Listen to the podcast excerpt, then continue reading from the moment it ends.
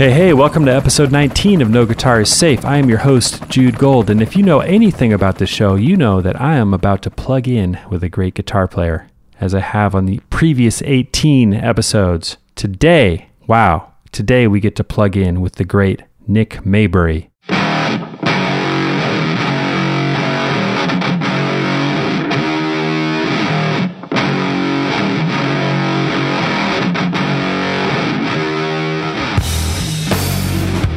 Man, that's a cool jam, right? I wish I could play the whole song, but I can't because, you know, it's a sneak preview. Nick generously sent me that sound file so you could hear an exclusive glimpse into his forthcoming solo album. It's not even finished yet, but he wanted you to get a chance to check that out. Thank you, Nick. Let's listen to a little bit more of that song called Humanoid.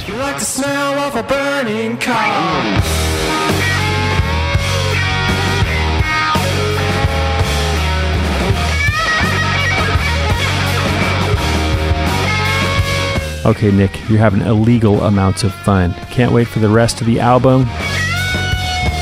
But the thing about Nick is he's also known, and rightly so, as a very in demand hired gun guitarist. Session guitarist, touring guitarist. Nick has been working since he moved here from Australia not too many years ago. Still like in his early 30s, he's played with so many great artists Michelle Branch, Perry Farrell from Jane's Addiction. Right now, he's working with uh, Cody Simpson. Cody is this killer young singer who plays guitar. I mean, the cool thing about him is not just that you can hear the teenage girls screaming from 10 miles away when he takes the stage, but the fact that when he takes the stage, he's holding a Fender Strat, playing some blues licks, and Nick gets to trade licks with him. In fact, we caught up with Nick for this interview kind of late at night after a Cody Simpson rehearsal, and the next morning, Nick had to go to South America for a big festival gig on the coast of Chile with Cody, so we thank Nick for that as well.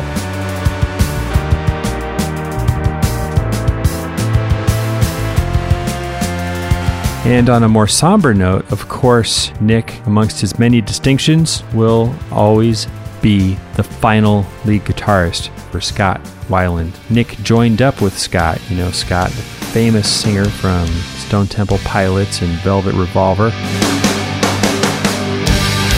I feel the time's a ways to go. So where you go into tomorrow and I see Nick joined his band Scott Weiland and the Wildabouts in April of 2015 after Scott's guitar player, Jeremy Brown, who plays a lot of nice stuff on the Blaster record by the Wildabouts, after Jeremy died, apparently of, um, I guess you would say, substance intoxication or some kind of combination of that and underlying health problems, very similar to the fate that Scott Weiland himself would endure on December 3rd. The whole band was with him, Nick was with him that day. You'll find out all about it in this interview. But they were on the road in Minnesota, and it's just a, a nightmare that you would never want to experience. I think Scott was quite lucky, as is any band that would have Nick in the band, that he would, that he had Nick in the band. Quite lucky for that, because all boats rise when Nick is in your band. I think. So, let's get the show rolling. By the way, what you're hearing right now is some Pluuto. This is Nick's other band. So cool. You want to get this record, you should check out uh, Pluuto on YouTube. P L U U T O. That's right, it has two U's. Pluto, misspelled. If you want to keep up with Nick online, I recommend following his Twitter feed at Nick Maybury, N I C K M A Y B U R Y, or on Instagram at Nick Maybes. Just Nick with the word maybe and then S. You got it. So we're going to head over to Nick's Crazy Lab. This room is so cool, man. Just packed with guitars and vintage amps, all kinds of crazy posters and pictures on the walls. And it's in one of these crazy buildings where there's like, you know, 30 other studios. And it's in the middle of Hollywood. We're going to take the copter over to Hollywood and Vine and go up two flights of stairs. I apologize for the drummer who's uh, practicing in different parts of this interview. He's like right through the wall. It's not that bad, but you know, you're going to hear it probably in a couple places. Again, thank you, Nick, for meeting with us. The first thing you're going to hear is us kind of jamming on a Cody Simpson song called Thoughtful. We're just noodling around. Thanks, Nick, for meeting with us. All right, let's go.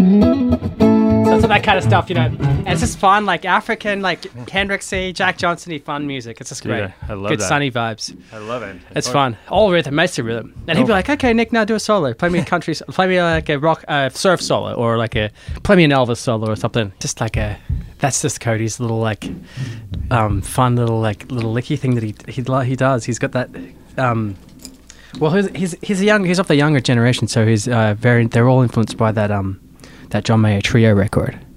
So all that Right. Hendri- all that Hendrixy kind of stuff that you're hearing is um you know they've heard it through John Mayer. Let's take a listen now just for kicks. Yeah. Just to hear what the actual studio version sounds like. Acoustic. Acoustic. Yeah, it's acoustic, yeah.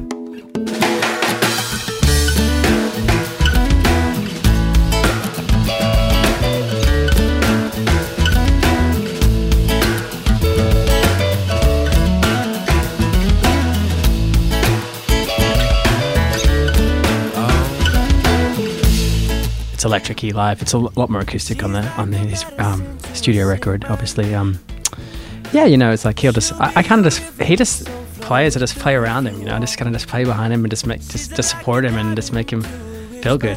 That's great. As much as possible.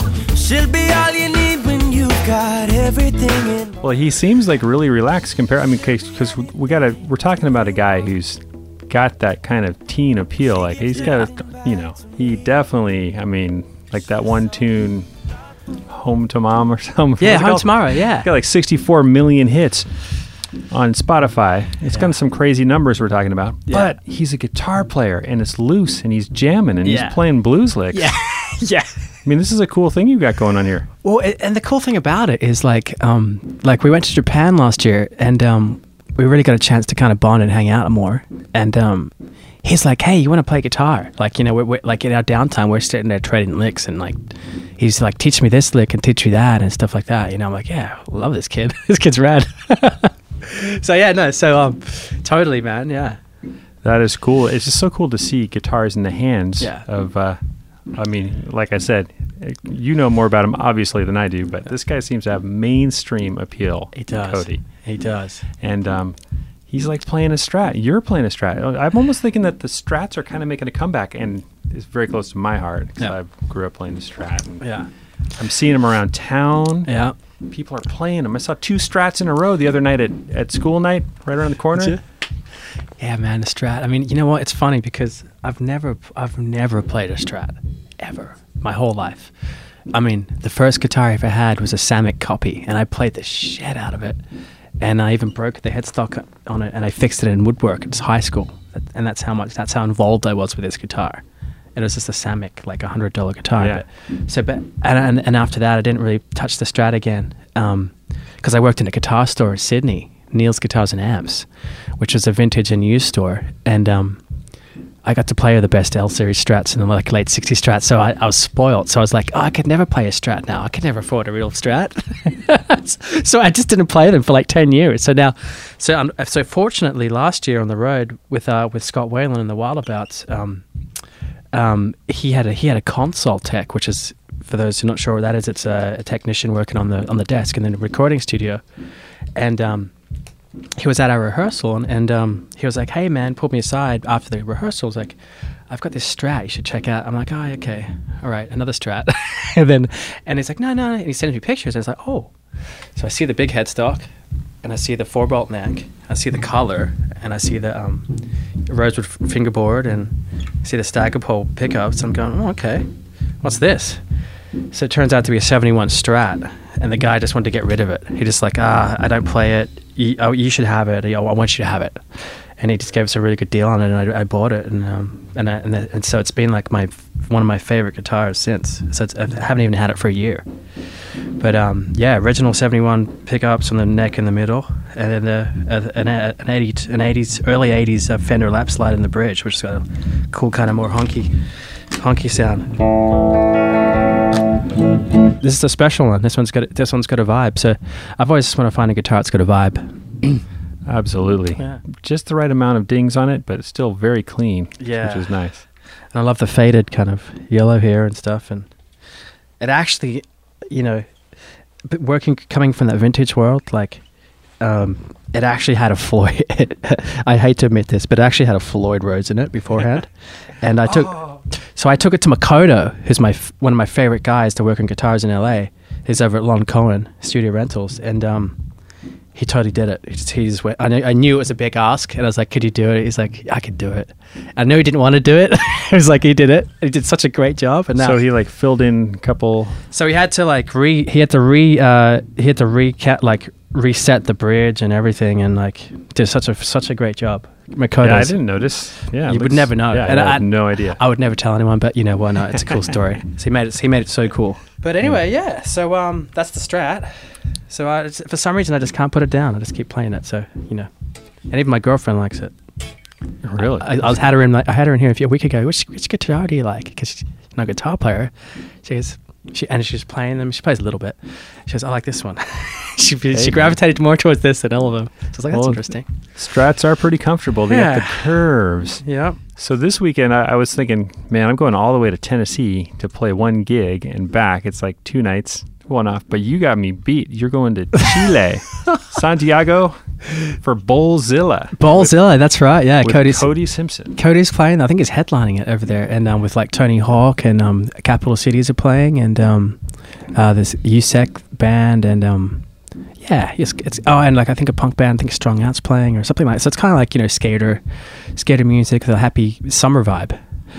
Awesome, man. Yeah. I keep forgetting it's summer down there. Yeah. Yeah, it's going to be off the hook. I know that's you. Yeah, I guess they have a lot of skate bowls down there. Yeah. It's gonna You- be. I think they're gonna have like a whole like um like scene set up down there, like p- guys skating and stuff. So yeah, it'd be cool. For kicks, though, I wanted you, before we go any further, tell me about this amp because I want one just like Okay, that. cool. So, so it's the Marshall Handwired Series 2061X, and what it is, it's a JMP style amp, the super bass and a super lead in one, and the super bass is on the right side and the super lead's on the left, and it's just got a, a volume and a tone, very simple. But the cool thing is, it's actually got a lot of sounds. If you crank it all the way up on the volume situation, you've got you got your full, you got your gain. The tone knob, the tone pot actually acts as, as like an extra gain thing as well. So if you dime the, the, the treble up, you get extra gain, more treble, and it just sounds clearer. But the cool thing about it is that I've been patching the bass channel into the, the, the super lead channel so you can get that bottom end Hendrix thing.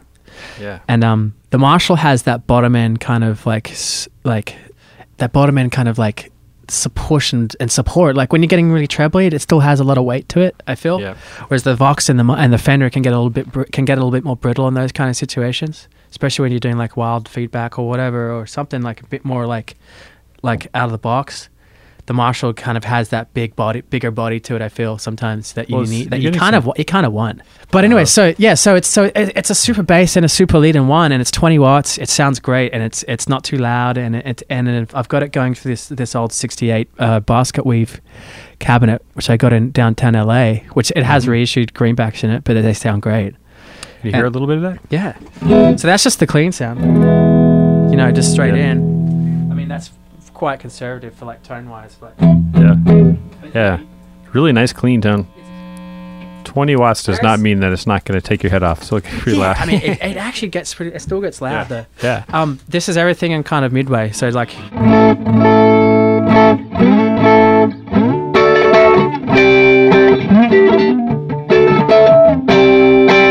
so that's kind of like a bit clean. But if you want to get a bit dirtier, just, just turn it up. Just dime it. So that's, dime, that's dime with the tr- with the tone knob still midway.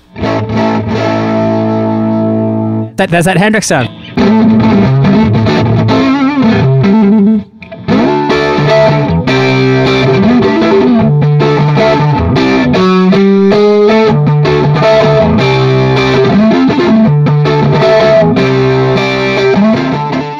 So that's that cool sound. And then if you want more, I mean that's that's that's getting pretty drivey. If you want more, you can you just turn the tone knobs all the way up. You just turn everything up, and you've got the full the full gain. So it's even more like Hendrix now.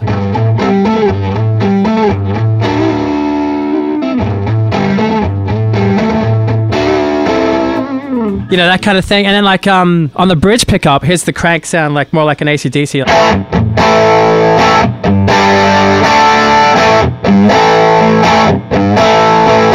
And that's just like a crank kind of Marshall, like in a Strat. You know, it's just it's great. It's not too loud.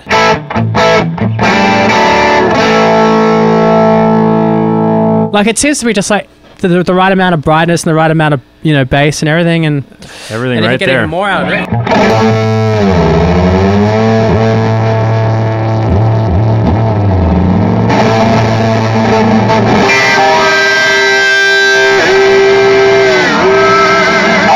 That sounds great.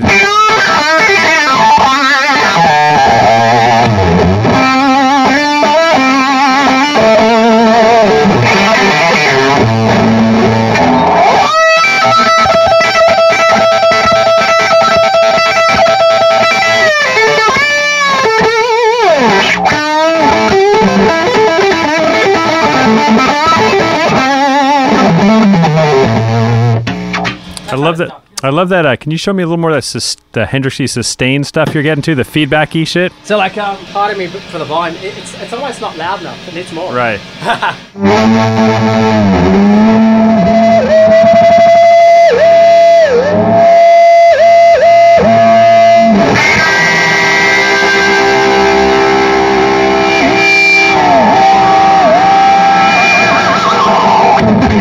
Dude, that really does have a Hendrixy vibe you got going there, man. And I know that if you're on stage and there wasn't all this stuff in the way and you're really massaging the amp, it'd be even crazier. Oh yeah, you can really get it going. It's so cool. So um, oh there, this is cool.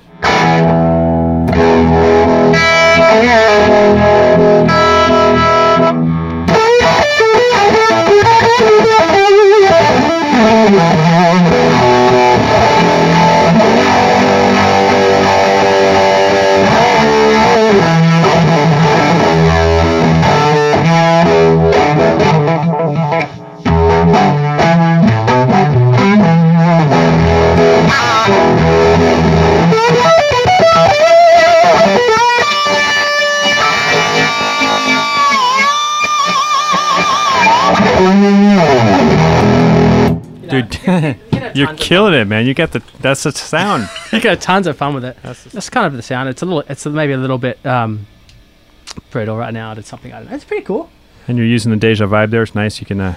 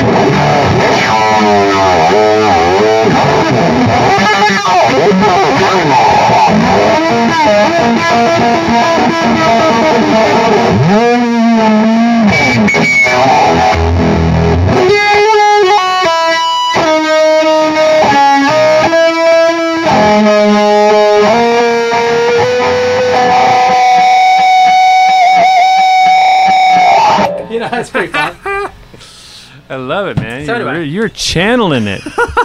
I can do it better than that, but I just, you know, Just no. I that's- actually, no, I don't feel that's so on the fantastic. spot with you. I feel comfortable. That's good. Oh, that, no, it sounds great. And I mean, just to be able to go from sitting here and talking about this or that and all these other things and just hop into Hendrix, just like you're pro, man. Um, Conjuring up different personalities. Oh my god. Anyway, so um, yes, the Marshall Rock. I mean, you can get, you know, it's got three fundamental like sounds. You know, the, the, the just a quiet tone, like a more of a Fender breakup sound, and then then the driven like Marshall sound. You stick a pedal in front of that, you got you know, like a fuzz pedal. You got Hendrix, you know, and a wah. Pretty sick. Oh. There's something cool I want to talk about um, with the Hendrix thing and the and the pedals. There's a thing. I'm almost p- positive that I've discovered this. I mean, I'm sure people, other people have obviously discovered this, but I don't see anyone really doing it, and I never really saw Stevie Ray Vaughan doing it. But when Jimi's doing Voodoo Child, when he does that bend in the first, before the first verse, he's turning the wah on and off.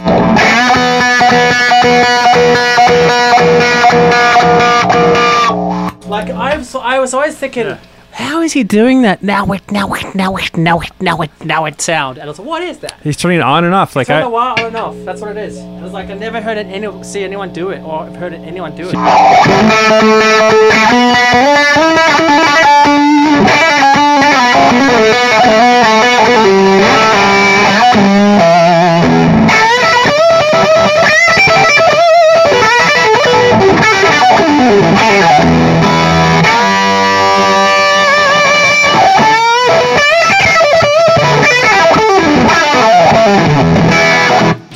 So that's. I just wanted to show that because I knew that was that was something different. that's very cool, man. Because when you were doing that at first, I didn't realize you were turning the wah wah pedal on and off in the middle of that. It looks like you're patting your foot. Your foot's going up and down. And my wah kind of died on me a little bit in the middle of that too, because I'm, I'm sure he went through a lot of wah pedals. Well, don't we all? Le- um, Lemmy said that he's like, he would just step on his pedals and he'd have to pick them up with it and, and put them back together. you got me all fired up. Dude, you are fired up. Oh man, it's just it's just it's just a bummer. It's not 1969 anymore.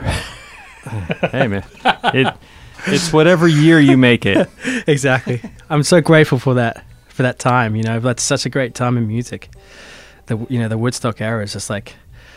I feel like it's such a golden time in music. And I didn't even know you had such a Hendrix side because you do so. I've seen you do so many things and different gigs and songwriters and around town. You're always doing something. But I'm curious, when did you did you have a musical family? Like, let, let's see how you uh, started out and ended up in L.A. and ended up playing with all these great artists. It was like um like you know my dad has my dad has really good taste you know in music and um and my mom does too. She's she's a little bit more poppy and there's nothing wrong with that. But my dad was like had he had like Lightnin' Hopkins records on vinyl and like he he got me listening to Stevie Ray and stuff like when I was a kid. And I actually I actually heard Stevie Ray before I'd heard Hendrix. And um it, it was quite a surprise to hear that the, the original Voodoo Child version of of Jimi's uh, Under Siege movie. Uh, until then, I thought it was Stevie. I thought it was Stevie Ray Vaughan had written it. Wow! So you actually heard the Hendrix version second. Second, and then I went back and thought, oh, this is just way dirty. It's so dirty and so like just so much magic and like voodoo in this, and it's like it just Yeah. it get oh it gives me gives me goosebumps Me thinking too. about I'm it. hearing it in my head. Yeah, I'm hearing Oh. all I'm hearing all the pan moves from the desk. and Yep. Yeah, that little bit of slap in the pan that Eddie Kramer's whacked on it. Yeah, man, God. Actually, um, I've got a, um, I've actually got a, a box set cassette, a four four cassette box set of um Jimi, and um, it has that same session that they they took the take, but it's a different take. right. So you can hear the tone, you can hear the room, you can hear the the, the, the chemistry. But there's this one note, it's like, ah, and then it just drops out. But it's like, wow, wow, that's so cool because you can hear the room without all the panning in the mix. I so it's so interesting I know. how much Eddie actually added to the mix, you know, in post. So, What kind of stuff were you playing first? That kind of stuff. so yeah, guitar? so back to that. So, um, yeah, so my first, well, I actually like heard the first time I heard electric guitars was like I grew up going to church on Sunday, so my parents took us to church, so they were like a bit more of like a, a like a rocky kind of church that like they'd have a rock band. so so yeah. so like I'll be hearing guys playing like electric guitars at church on a Sunday morning, and I was like that was like kind of kept me there. I was like, oh, that's cool. I, I, I don't go to church anymore, but um, I was exposed to like electric guitars uh, there, and like you know, and I was hearing dudes playing distortion and like effects and stuff at church. So it was like very cool. So that's how I at first kind of heard it, and our dad's records. Be, uh, the Beach Boys was a huge one too. Beach Boys and um, like all the old blues stuff. And like um, I really um, my first musical influence was uh, Sam Cooke and Benny King. So I, I I came I came from a soul background, like a blues soul background as far as musical goes. And um, my favorite artist was Sam Cooke.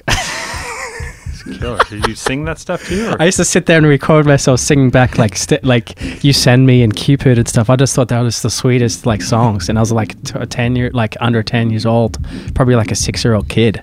when did you grab the guitar? So um, okay, so now the, the coolest story is my my best friend uh, back in S- Sydney, who I went to primary school with, and we hung out, still still my best friend to this day. Um, his next door neighbor had um, had electric guitars. And um, like you know, they could if they had it, like they could afford them and whatever. Like, like I never, I, I could never like you know afford to buy one or anything. My parents never bought me one, but not till later. But uh, anyway, so he'd my friend would go there and play the video games, and I'd sit down there and play the guitars, and I would just like sit there and noodle for hours, just like Yeah. and I just and I'll just be sitting there just doing like tone just step apart across the whole string, and I'll just go. And I'd be sitting there doing that, and Oh, I, and I did. I really started working on my vibrato like when I was like before I had any lessons. So before I actually had lessons, I was I was working on my vibrato, my bending and stuff, and I was just fascinated with th- this the emotional kind of you know impact that your guitar has. You know, and the sounds you can get from it because there's just so many sounds. So yeah, so um, my my next my best friend's next door neighbor had this like uh, a dual humbucker with a single coil in the middle. It was kind of like a you know like an Ibanez sort of thing, and he had like Yeah. a little practice amp.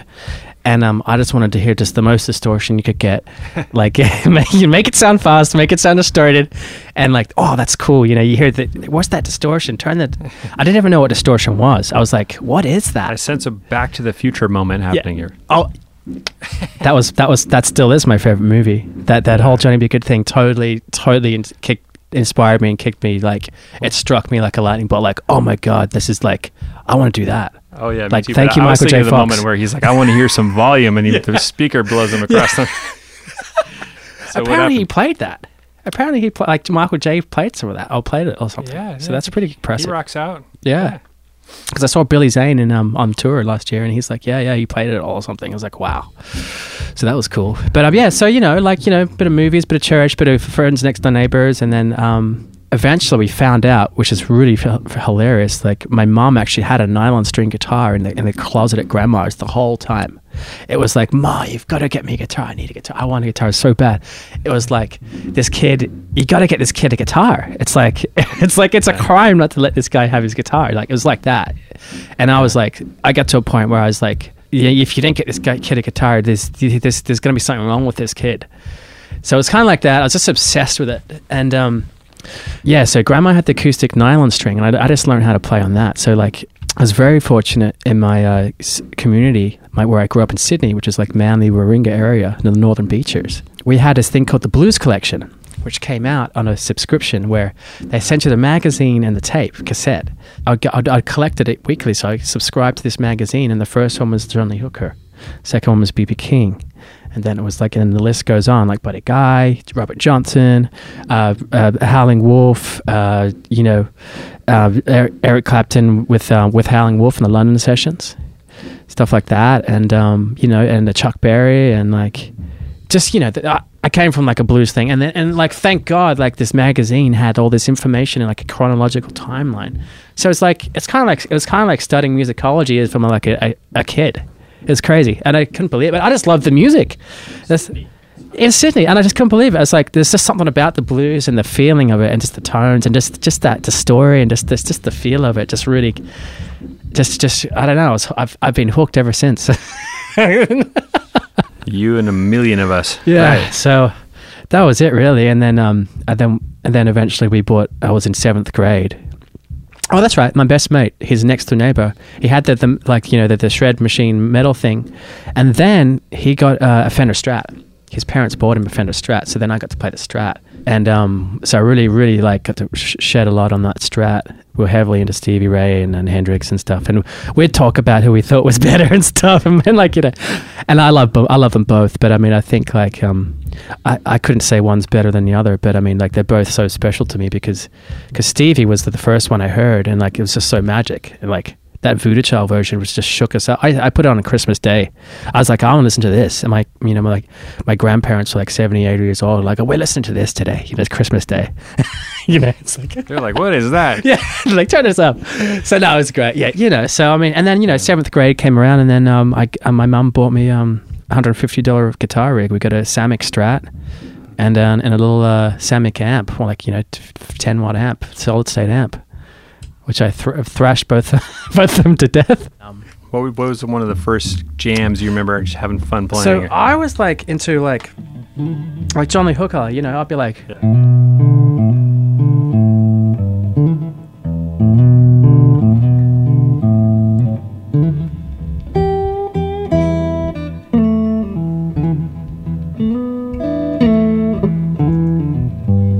You know, that kind of stuff, you know.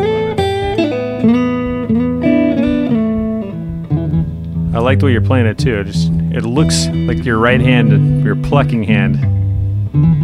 So you know, and, and I figured out that like, wow, that's where Jimi got all that stuff. Like, you know,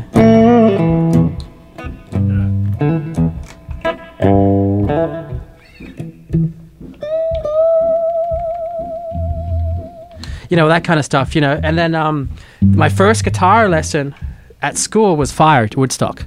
I was like, I love Woodstock. I love Fire. I want to learn how to play like that. I want to do that. And he's like, okay, cool. So he taught me how to play Fire, and it was like it was like this, you know. he played me like it's like well it's it's he does it with octaves but you know here's the top note and the bottom note and then like you know and he taught me all these little things these cool little like voicings and stuff you know and um yeah so fire was my first thing I've learned like from a from a teach from a teacher so but um yeah you know Woodstock version. In the sixth grade Woodstock was everything to me. Sixth grade. That must have been several decades after. You're yeah so that was trippy. I mean i think i was born in the wrong time but yeah man so um yeah stuff like that bluesy stuff and then um you know chords wild thing was the first song i learned wild thing. Yeah. and um yeah you know and like you know peter gunn you know. That's so badass. Just you know just mm-hmm. simple riffs and stuff and just like Love blues and then mary had the lamb you know that's that stuff you teach the beginner stuff I love you know? yeah. It's funny that I remember seeing the Blues Brothers, yeah and that was like my favorite part of the movie when they were started walking. Like that Peter Gunn theme came on. yeah That's badass. yeah I was like, "What's that?" My dad's like, "That's the Peter Gunn theme." so that was like a remake or whatever. so much energy in it. Yeah, man, and um, uh, Ray Charles doing the um, doing that piece in there where he starts playing the playing the whirly or the whatever. It's just like oh, magic, man. There's Ray Charles and that just blew me away. So good. Wow. But when did you um decide? Man, was it were you five years old, ten years old, fifteen? Well, it was kind of like um, I never thought, oh, I'm going to do this like for a living or whatever. I just did it, and it was just like it kind of just took me to places in my life, and I just followed it. I just kept doing it. It, it just felt good. It felt right. It, it inspired me, and it, it, it kept it kept me out of tr- like out of trouble. I guess like I probably would have gotten into trouble if I didn't play music or something. You know? Dude, I'm the same way. It, it literally, you know what's funny? When I was in high school, we had this class called classical guitar class. Kept me in school, but I would hang out in that room playing the guitars, cutting the other classes because I kept playing. So I was in school, but cutting classes. Yep. Sick. Yep. we used to do that. Well, I like um like I want to I want to bring this up. Uh, my music teacher in, in high school, uh, John Stone, who is actually um, Angus and Julia Stone's parents, uh, father. Um, they're an Australian act. Um, you know, they've been doing great stuff around the you know around the world, and um, um, he- their dad was my kind of like my mentor, and he was like, "No, you should sing, and you know, you should learn jazz, and I want you to join the big band, and like you're gonna read charts." And he made me do all that. He's like, "You're gonna get a singing lesson, and you're gonna go, you're gonna join the, you're gonna join the jazz band. You should just do it." I was like, "Yeah, yeah, okay, okay," and I wasn't into jazz at that point, but my brother was. But anyway, so John Stone was like really nurturing the kids, like you know, encouraging and really got everyone together and inspired us all. And he put us on the road in high school. We toured, we toured Australia in a big band in high school in a bus in like badass. the ninth grade. You had a pretty musical school, huh? we're already to, we're touring the country, playing music already, and like getting the whole idea of working as a group and like you know loading the van and all that stuff in high school. So like we were very fortunate to have that experience. As I know now that people are trying to take music out of school, which I just think is just you know such a terrible thing for kids to not have music. But um yeah, so I was very fortunate about the music program and the music teacher. Um, which I found out later was kind of a rare thing. I mean, that, that, that probably didn't happen to a lot of kids, you know. So I felt very blessed and fortunate that happened later on. It's very cool to see his kids do so well. And then, and when they came to town, they invited me out to come play down at the down at the lodge, the Masonic Lodge Hol- Hollywood Forever, and down in Venice. And like they had me come and sit in, and like as a tribute to their father. And I was like, it was just like just such a golden moment for me. So um, yeah, so John Stone, thank you. I know if you're out there listening, uh, he got me into jazz and big band and made me do that stuff which I didn't want to do, which I, I'm so grateful that I did now because it really helped on. Like, it really helped me later. I was like you. I was like I'd I'd go to school early to jam before school started. I would be there at recess. And then would be late to our last two classes and after lunch because we'd still be jamming. We'd have to, sometimes it'd be 20 minutes late because we just wanted to keep playing. I'm telling you, it's like, oh, I'll skip that class. I'll go to the next one, and then yeah, sure. same thing for the next one. Yeah. Ah. I mean, my buddies Brian and Nima and Brenton and would sit and, and Aaron would sit in the rooms in the in the in the in, near the music room. And we're just like, of course, like you know, we had to book a time to get the room, like the music room, which is very similar to this actually. And um, um, and if we couldn't, we'd just get nylon strings and we'd just sit there and just beat on the nylon strings and just play and just play together. And like they're all into Guns N' Roses, and I was all I was into Hendrix and blues, and I didn't like Guns N' Roses then. I love I like him now, but at the time it's like ah, I like Hendrix and blues. It's like it feels better to me or something. I don't know. And It wasn't so much attitude; it was more about like just like a feeling. So anyway, What did you do? Was there any of those jazz jams that you remember liking to jam on, or chord progressions? Or yeah, we um we did stuff like you know I'd learn how to play like like like I learned a lot of ninths and major sevens and stuff, playing like charts, like sharp five, sharp nine chord, stuff like that. Like you know.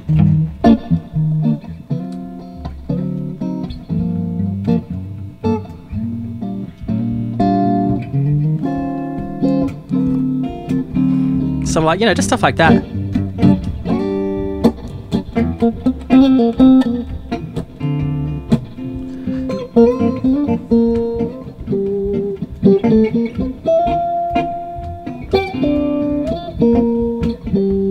you know, I got into wares and stuff for the octaves and stuff, you know, and um, you know, then um, that's not, you know, that's a very, very basic example of early jazz studies. I got into jazz. I went, I actually went to the conservatorium in Sydney and did like a night course.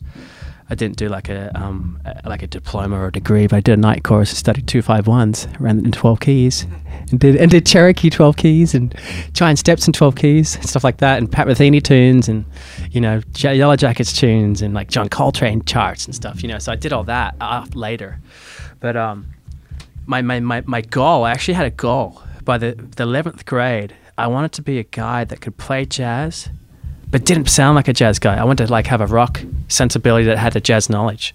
So I could pull that out at any time if I ever wanted to try and sound different or like sound a bit more unique or, you know, I just, I just felt like that might help me, like knowing more knowledge about harmony and melody and stuff and rhythm and stuff. So I pursued that. But, and, and then, and then when I got out into the real world after school, I realized that, um, I was getting hired just playing pop stuff or rock stuff, and like all the knowledge I had learned, I had to unlearn again because the first band that took me to America was like it's just a straight ahead like rock and roll pop rock kind of a band. And I was like, oh my god, I, I should. This is what I was doing in the seventh grade, and maybe I should have just kept on doing this, you know, the whole time. Uh, it's better to be overqualified. So anyway, so yeah, you know, and um, yeah, um, the jazz thing, and then like you know, we got the school bands, and then I, then we'd have these uh um these performance nights at school called Strictly Balgala. And um, you know, we went to an all boys school, pu- public boys school, and then you know the guys would dress up as girls and pretend to be girls and stuff like that, or whatever, like the, the plays and stuff. And then the bands would all get their opportunity to play. So that was really cool to sort of showcase and play with the band. So the first few years, I did like you know a couple of Hendrix tunes. I did Purple Haze, and then I did like Stone Free, and I actually burned and smashed a guitar one time, and the whole Really? crowd was At school? at school. What kind of guitar did you smash? the Samick? It was um my, my guy Neil who I worked for. He was like, "Well, I'll sell you that guitar for fifty bucks if you promise me that you'll smash it." So I was like, "Okay." So I bought this guitar. That's Australian bucks. Yeah. So it's a little bit less than American. Yeah. So he actually, I was like, "Okay, okay." And then my other mate was like, "All right," and I was like, "You gonna do it?" I was like, "I think, I think so." And then he goes, "All right." I goes, I go, I go, he goes, "Okay, well, I'll buy the lighter fluid if you promise me you do it." So he goes, "Okay." So you bought the lighter fluid, and it's like now I had to do it. So it's on, and I, you know, and I did it, and um, and we did the uh, like a big kind of like sto- uh, you know, third stone from the sun kind of like you know rant while this was going on, like just the psych, you know, the bass line, the hypnotic bass line. you Yeah. know. I love that shit.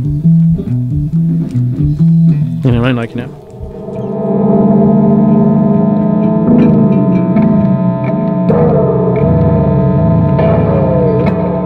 You know all that kind of stuff, and then Yeah. um, and then uh, we kind of just you know that the moment was there, and then. I pulled the other guitar out. It was like, hey, pass us that, and then it was like, you know, rrr, rrr, wow, wow, wow, boom, boom, threw it down, burnt it, and then and then they had no idea that I was going to do it, and they're sh- they're all shocked. Like the, the, the, the principal was standing on the stage next to me, and John Stone was going, no, Nick, no, and I did it. And then, and then everyone was like, "Yeah!" And then they all loved it. And it's like that's the greatest thing they'd ever seen. I still talk. They still talk about it. They still love it. So anyway, That's so epic. yeah. I mean, uh, I mean, what would we do without Hendrix? You know, I think on. every every high school principal just must be so nervous every time there's a school talent show. It's like, what's gonna happen?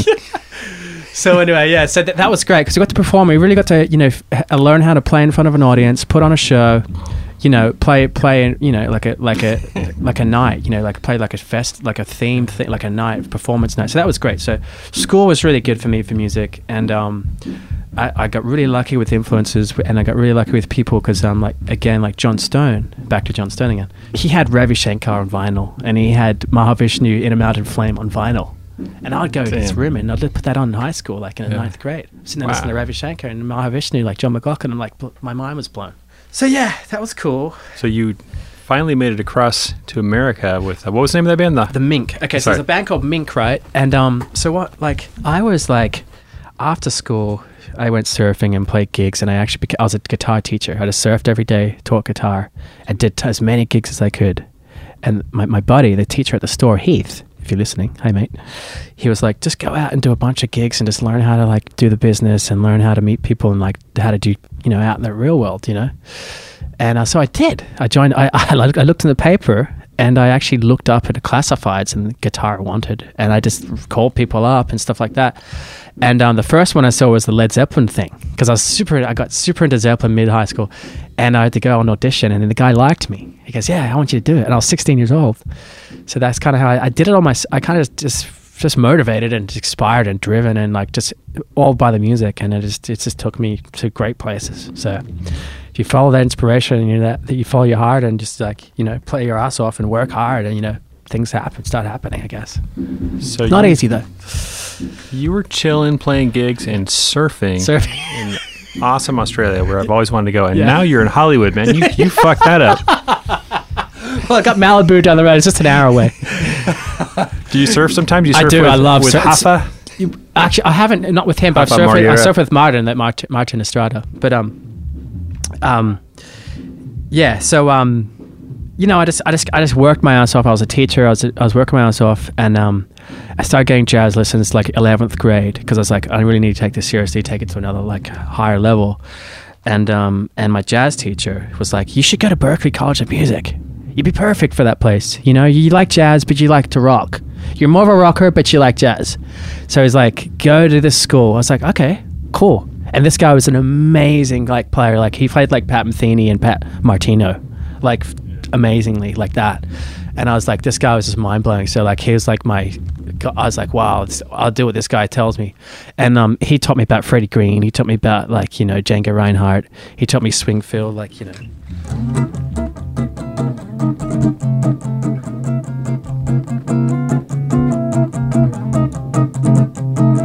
Something like that. Anyway,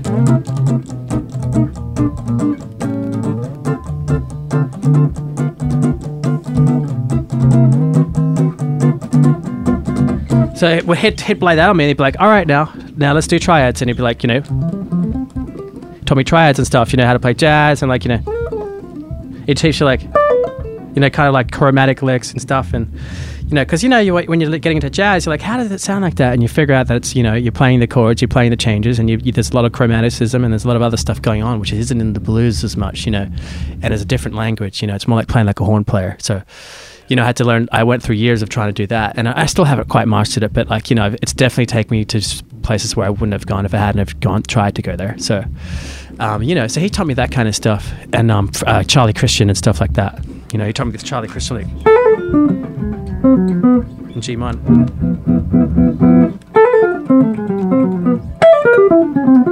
So stuff like that. You know. Anyway, um, I love it. and just you know, kind of stuff like that, and just those notes, you know. So it's in between notes, which when you play at a certain you know speed or a feel or you know around the around the, the beat or like you know around the phrase, you know, it gives it this effect, and it's like oh wow, so it's just that note, but just playing like over on the offbeat or something, you know, which sounds gives it that sound and feel. So it's like oh, that's what it is. Then, then, then well, you start there. it's not. It's a lot more to it than that. But anyway, yeah. So man, yeah. So like the jazz thing, I really started getting into that, and then he he sort of put that in my head. Go to Berklee. So I was like, all right, cool. So so I got my stuff together, and I got to put a little quartet together, and we recorded, um, you know, Yellow Jackets, uh, Wisdom, and um, and like Pat Metheny, The Road to You, or something like that. And we recorded that, sent it in, and they loved it. And like, yeah, here here you go. There's a, there's a, they gave me a you know partial scholarship but I still couldn't aff- I still couldn't afford it so I never went but then I, I tried again I got another scholarship and I went to uh, Malaysia I flew all the way from Australia to Malaysia to audition for the Berklee panel Wow. and I did it that's how dedicated How, how far a flight is it from Sydney to Malaysia? How many hours? I can't remember now but it's not uh, it's Yeah. probably like eight hours or something Wow. it wasn't that far but I had a great time and I met a friend there who I'm still friends with today great like you know finger style player more like I you make you make friends with everybody. That's one thing I know about you. Which is cool. I try to be cool to as many people as possible. So then, like, after like all the gigging in Sydney and stuff, like playing like you know a lot of soul and blues and stuff, and then pop stuff and the dance stuff, which you got to do to get around the working circuit, like the Chitlin circuit. and then, um, and then one day I got a phone call. Um, this would have been 90, 2005 or 2006, 10 years ago, I guess. And um, I mean, I I had done a, a label gig, major label gig, which was like, whoa, wow. All of a sudden, you're playing with a major label. That means something, but uh, you know, it was great. It does. It, it's great to play with people like that. And then um, my friend Christian hooked me up with that gig. Thank you, Christian. Bass player, amazing Australian bass player, Christian Attard. Right. Also plays. He also re- recorded on my, uh, a project called Pluuto, which I have. Anyway, it's like a Oh, fusion well- kind of thing. We're gonna have to listen to some of that in a little bit. That's too cool. Thanks. Yeah, man. And then um, I got a call. I was like, um, we're doing this thing, and I would love to come down, and, you know, meet the guys, and like, you know, we've got a, there's a budget and a thing like that, and and in Sydney's like, yeah, we're all- we're going to America. Like everyone's like dream is like we're going to America. It's like, and you know, it's it's one of those things. Oh yeah, we've all heard that. We've heard that. Okay, like right. No, we're actually going. We're we're doing. We're actually we're going to New York. It's like, yeah, right. whatever. Was Cool. this Mink? Yeah, this is Oh, Mink. it's yeah. Okay. And um, my buddy Grant, the bass player, is like, you know, we're going. I was like, are you serious? He's like, yeah. He's like, oh wow, these these these man these, these people had put together this thing, and like you know, they found these players in Sydney, and um, we did this band thing all of a sudden, and then the next thing you know, we've got a singer who's in New York, who's the the lead singer, or songwriter of the band, like main writer or whatever, and then like we're in New York doing this thing in New York. You know, it's great. And then, uh, so I lived in New York uh, for two years, pretty much. Travel back and forth, Syd- Sydney, New York, and then um, did a couple of shows, America, back to Sydney. A lot of writing. Did the record in Australia, and then we came back and then moved and finished the record in uh, North California with Sylvia Massy. we did Tool and like you know Chili Peppers and like whatever like uh, Johnny Cash and stuff like that. Prince worked with Prince for a long time and stuff like that. Amazing engineer, producer. Hi Sylvia, awesome, cool, cool person. Great gear, great studio. Huge, huge, huge drum room at Weed, California, at Radio Star Studios. Um, Mount Shasta, at the heel of Mount Shasta. It's That's amazing. where it is? Yeah, it's amazing. And with this incredible drummer, Stella, Stella Mozgawa. So I heard this. Um, she's an amazing, one of the best drummers you will ever see. Female drummers you'll ever see, or drummers. She's a fantastic drummer, let alone female drummer. Touchy subject. Knock on wood. Anyway, um, and um, I heard her playing Primus one day in my garage with my younger brother. I was like, "Wow, are they playing a record? It sounded like a record." I go on the no, it's my brother's younger, my younger brother's band rehearsing, and this this this young fourteen year old girl was playing. Uh, um, uh, uh, what's his name? Uh, Herb, Herb Ellis. Yeah, the ginseng drummer Herb. I, I, I couldn't believe it. She was playing this Herb stuff, and it was like, oh my god, Tim Alexander. Tim Alexander. That's right. And um, I kinda like Frizzle Fry album and stuff like that, the early Primus stuff. And um, Dude, you don't even know. Oh my god! if you god, listen to Frizzle Fry or the live one, you can hear me and my buddy. The very first thing you hear before anything. are you in it? Just know we're in the audience. So you, That's you. Oh, That's- that's so cool. That was my buddy. He could do the jungle sound like nobody else. wow, that's cool. It's a cool story. It was a club. They're, they're just a club band back then. I really hope everyone, if anyone is listening, I really hope they're not ticked off by that drummer next door. We really apologize, guys. Yeah. Anyway, so yeah, and we'll um, doctor this later. Yeah. um. So so Stella. So she was kind of part of the family with my long, my younger brother. So I kind of like you know we got into this other band, and we started playing around. I started like oh, I wanted to get her out, get her out and playing because she's doing some stuff. I wanted to get her like you know get her some paying gigs as well because she was so good. I was like, yo, you gotta be, de- you deserve like a lot more, and um, and she's doing great stuff, and she's she'll always do great stuff. But um, um, so yeah, so we she, she, we picked her, and then uh, she came with us, and then that was it. So we all came together. Three Australians met up with an American in New York, and then we had this band Mink. And um, yeah, with Sylvia Massy, Chris Shaw also did a rec- uh, did a, a bunch of the first half of the record. Chris Shaw, a producer, has done um, a few things too, like Bob Dylan and stuff. And um, um, yeah, and then um, you know that lasted for about two years. Our singer wanted to have a baby, didn't want to do the band anymore, so like, okay. And then um, we, you know, we toured with Perry Farrell. We were waiting for Perry Farrell at the time, before Jane's was back together. He's doing a thing called Satellite Party. Is there one lick that stands out from your set that It's kind of this like you know.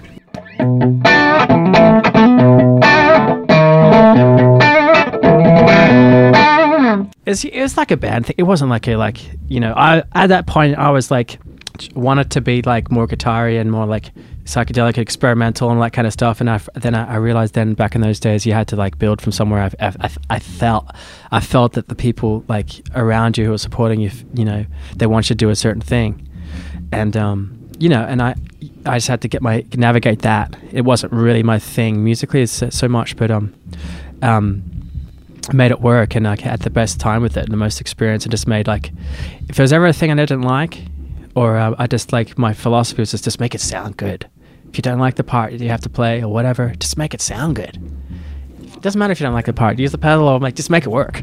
So um, I'd made a few contacts on the road, and like you met a few people, and um, at the end of the tour, we came to to America uh, to LA, me and Stella, and um, Perry Farrell invited me and her to come and be um, to, to be his band for the uh, Tom Morello's Axis of Justice, which is like a, a benefit that he puts on for the homeless, and um, it was um, me, uh, Carl Restivo was on bass, the legend, and then um, Perry was doing that, and um, I was playing guitar, and, Stella was playing um, drums, and that was the night she met Flea, and that was the night um, you know Slash was there. He sat in, and you know Mick Mars was there, and um, you know Serj Tankian and uh, Richard Patrick. You know, it was the kind of that kind of crew, the cool, cool rocker Hollywood crew. Awesome. Where, did, where was it held that time? it's at Hotel Cafe.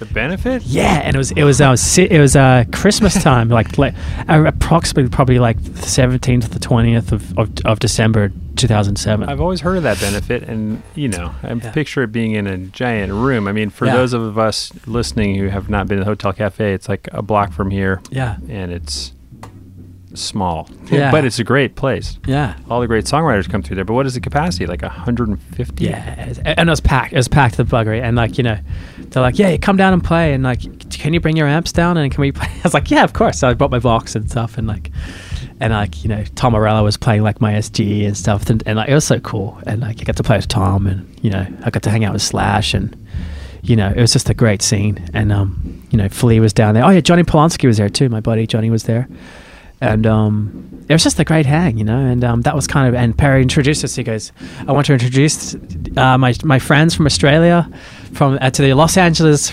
rock and roll community." he kind of he kind of blessed us into this into his his Dude, world. You were anointed. He got anointed by Perry Farrell, so that was cool. And then um, Wait, what was it like working with him? I mean, that guy's Mate, like- I love Perry. mean, Perry's my fa- Perry's were- like awesome. I love Perry. So uh, about six months or eight months later, I actually so by, by that point in time, I sort of thought, well, the band. The last gig that Mink did was at Fuji Rock, uh, 2008, around March 2008, and uh, that we decided, well, let's just we'll just leave it go out with a bang. Doesn't want to do it.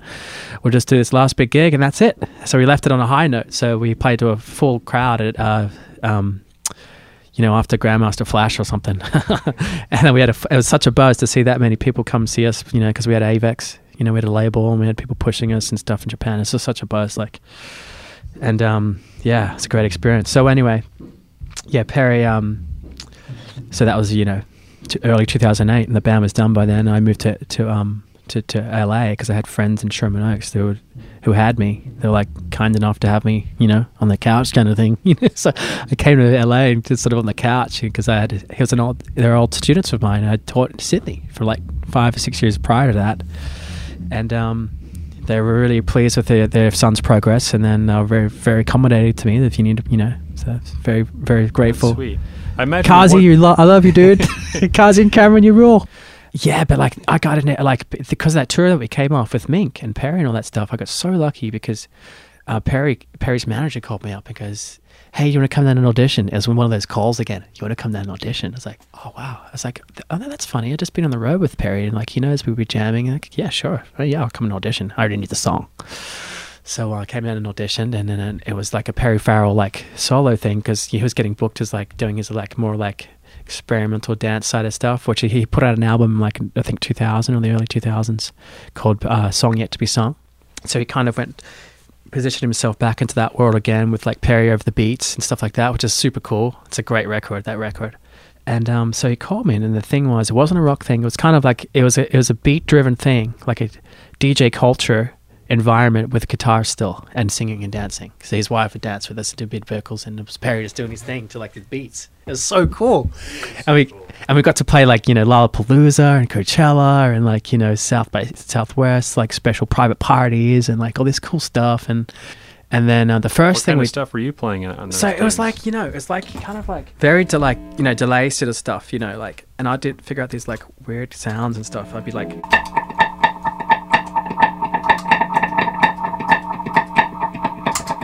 you know be doing like weird, sort of stuff like you know.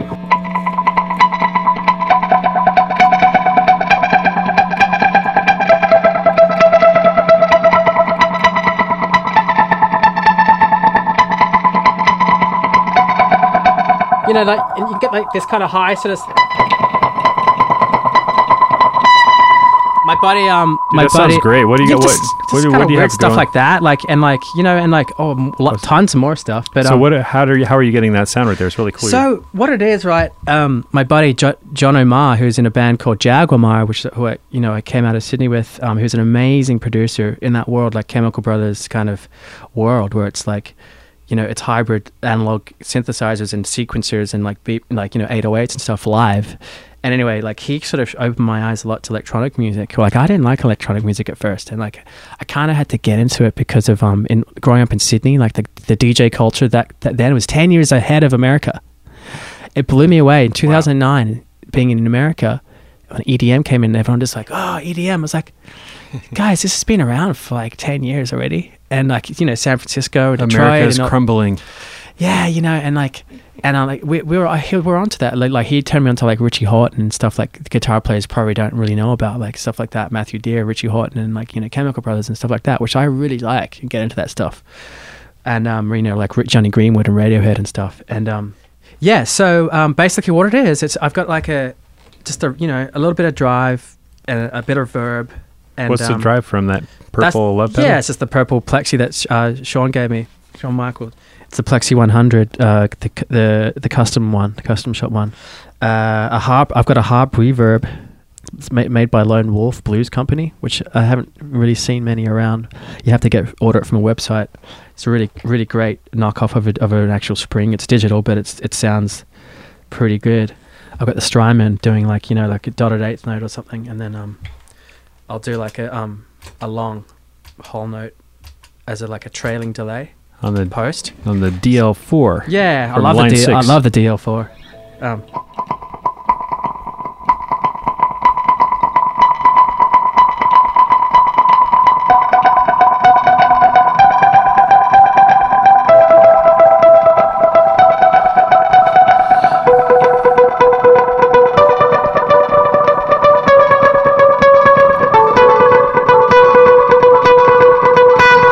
yeah, and of course that edge kind of.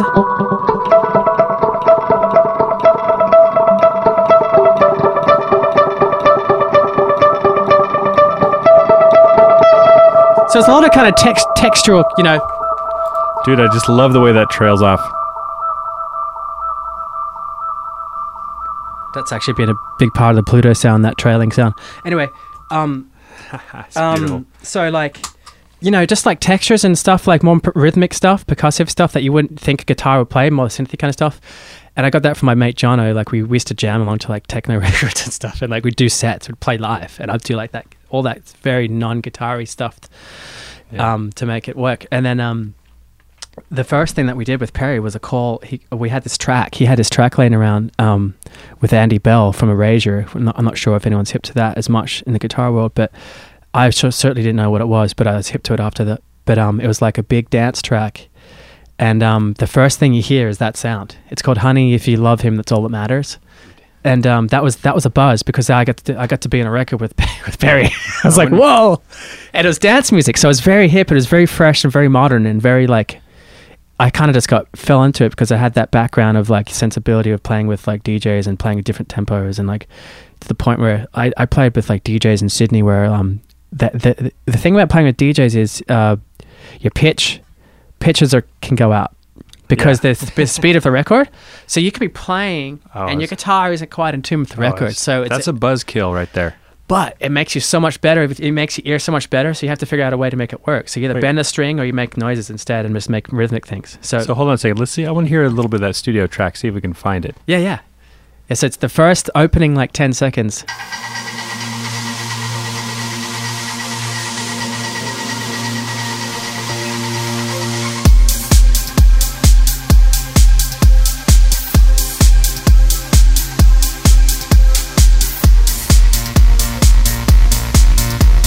For all the for all you guys that hate da- dance music, but anyway, I got No. my first like couple of seconds in the, in the top there. It's like the chirping bird sound I call it. It's guitar. It's not synth. I really, I really like how it's half percussion and half melody. Yeah. So anyway, that was um that was kind of like the vibe, and like I didn't use amps with Perry Live. We just we, we just used computers with like Guitar Rig and um and AmpliTube. I had like the Jimi Hendrix AmpliTube plug-in into a MacBook Pro, and I used the um the Guitar Rig a MIDI uh MIDI foot controller as the as the interface. Yeah, and I'd have pedals going in the front end into the digital s- signal, and I'd, I'd affect the signal going in, and use all the effects inside as well. And we get and that there's no problem with th- stage level. It's just straight into the PA with like you know in ears or like you know wedges, and um and that was what we did. It was great.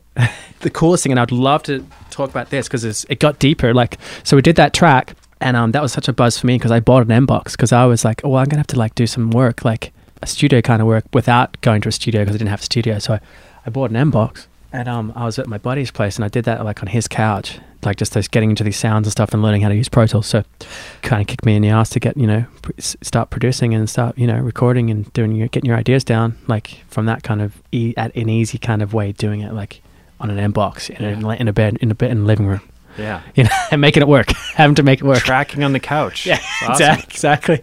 So, so um, yeah, and then uh, the, the coolest thing, and probably one of my my favorite moments in the studio, I'd have to say so far, was with Perry. We did this track called "Nasty Little Perv," which he'd written with Carl Restivo or something, and um, they'd uh, they'd built the track with Atticus Ross from Nine Inch Nails. To me, that's like wow, because I'm like I'm a huge Nails fan. Like I wasn't it like till much later till I like was more educated and heard a lot more music. But like back in the day when I was a kid, I didn't wouldn't have known about it or liked it. But like coming to America and hearing like Trent what put Trent put out like past like you know with Teeth. I had a girlfriend back you know ten years ago that loved Trent and like was like playing me with Teeth. And I kind of got into it then ten years ago kind of thing. And then and um I was like wow this is Atticus Ross. Holy moly, this guy's amazing. You know, like this incredible, like genius, like producer, like sound soundscape guy, like sound design and Yeah. like beats and like arranging and editing, genius. Like the, I love it. I love their social network theme. yeah, That you've, so you've heard note- that, yeah. That theme is really cool. And Leo Ross was there, his younger the brother, movie. who's an amazing talent too. He did he did the rhythm guitars, the kind of grainy guitars. So we had this track, and it was Atticus's beats. It was a, a song that Perry had written with Carl Restivo and um, Etty. And we did this thing, uh, nasty little perv. It's this beat thing, and, and like it was so cool because they were like, "Yeah, we need to do like this thing at the end, and we need you to come up with a riff, and like, can you do a lead for us? Like, they want me to do the solo and stuff, and like, can you give us some ideas and like for like this section here?" So I got to be creative in the studio with guys like that. I was like, "Wow, this is so cool." I was super into Jeff Beck, still am, always will be. But I really got into that Who Else record, and um, you had it coming. Just those just those big beats and those distorted guitars and like a lot of ring Yeah. modulation and a lot of cut up stuff. So I, I'd heard that and I wanted to make music like that. But you know, I was so fortunate to fall into a situation with a guy like Atticus and Perry who have the song and have the production down, and um, just to come in come in there and just do like your little guitar stuff with it, and uh, just to be involved. It was just so, it was amazing. It's such a good buzz, and it got, it got released on and like in and in.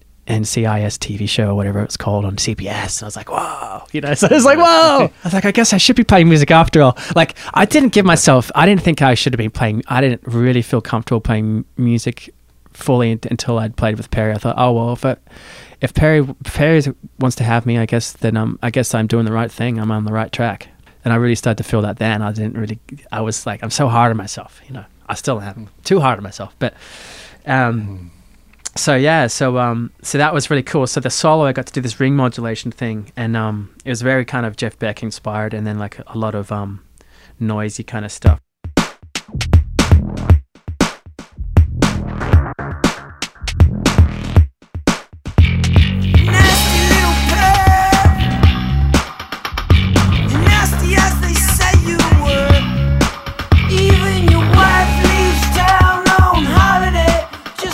So I got to do like texture stuff and like Eno kind of stuff, like like swells and like EBow like harmony stuff, and then the, the solo.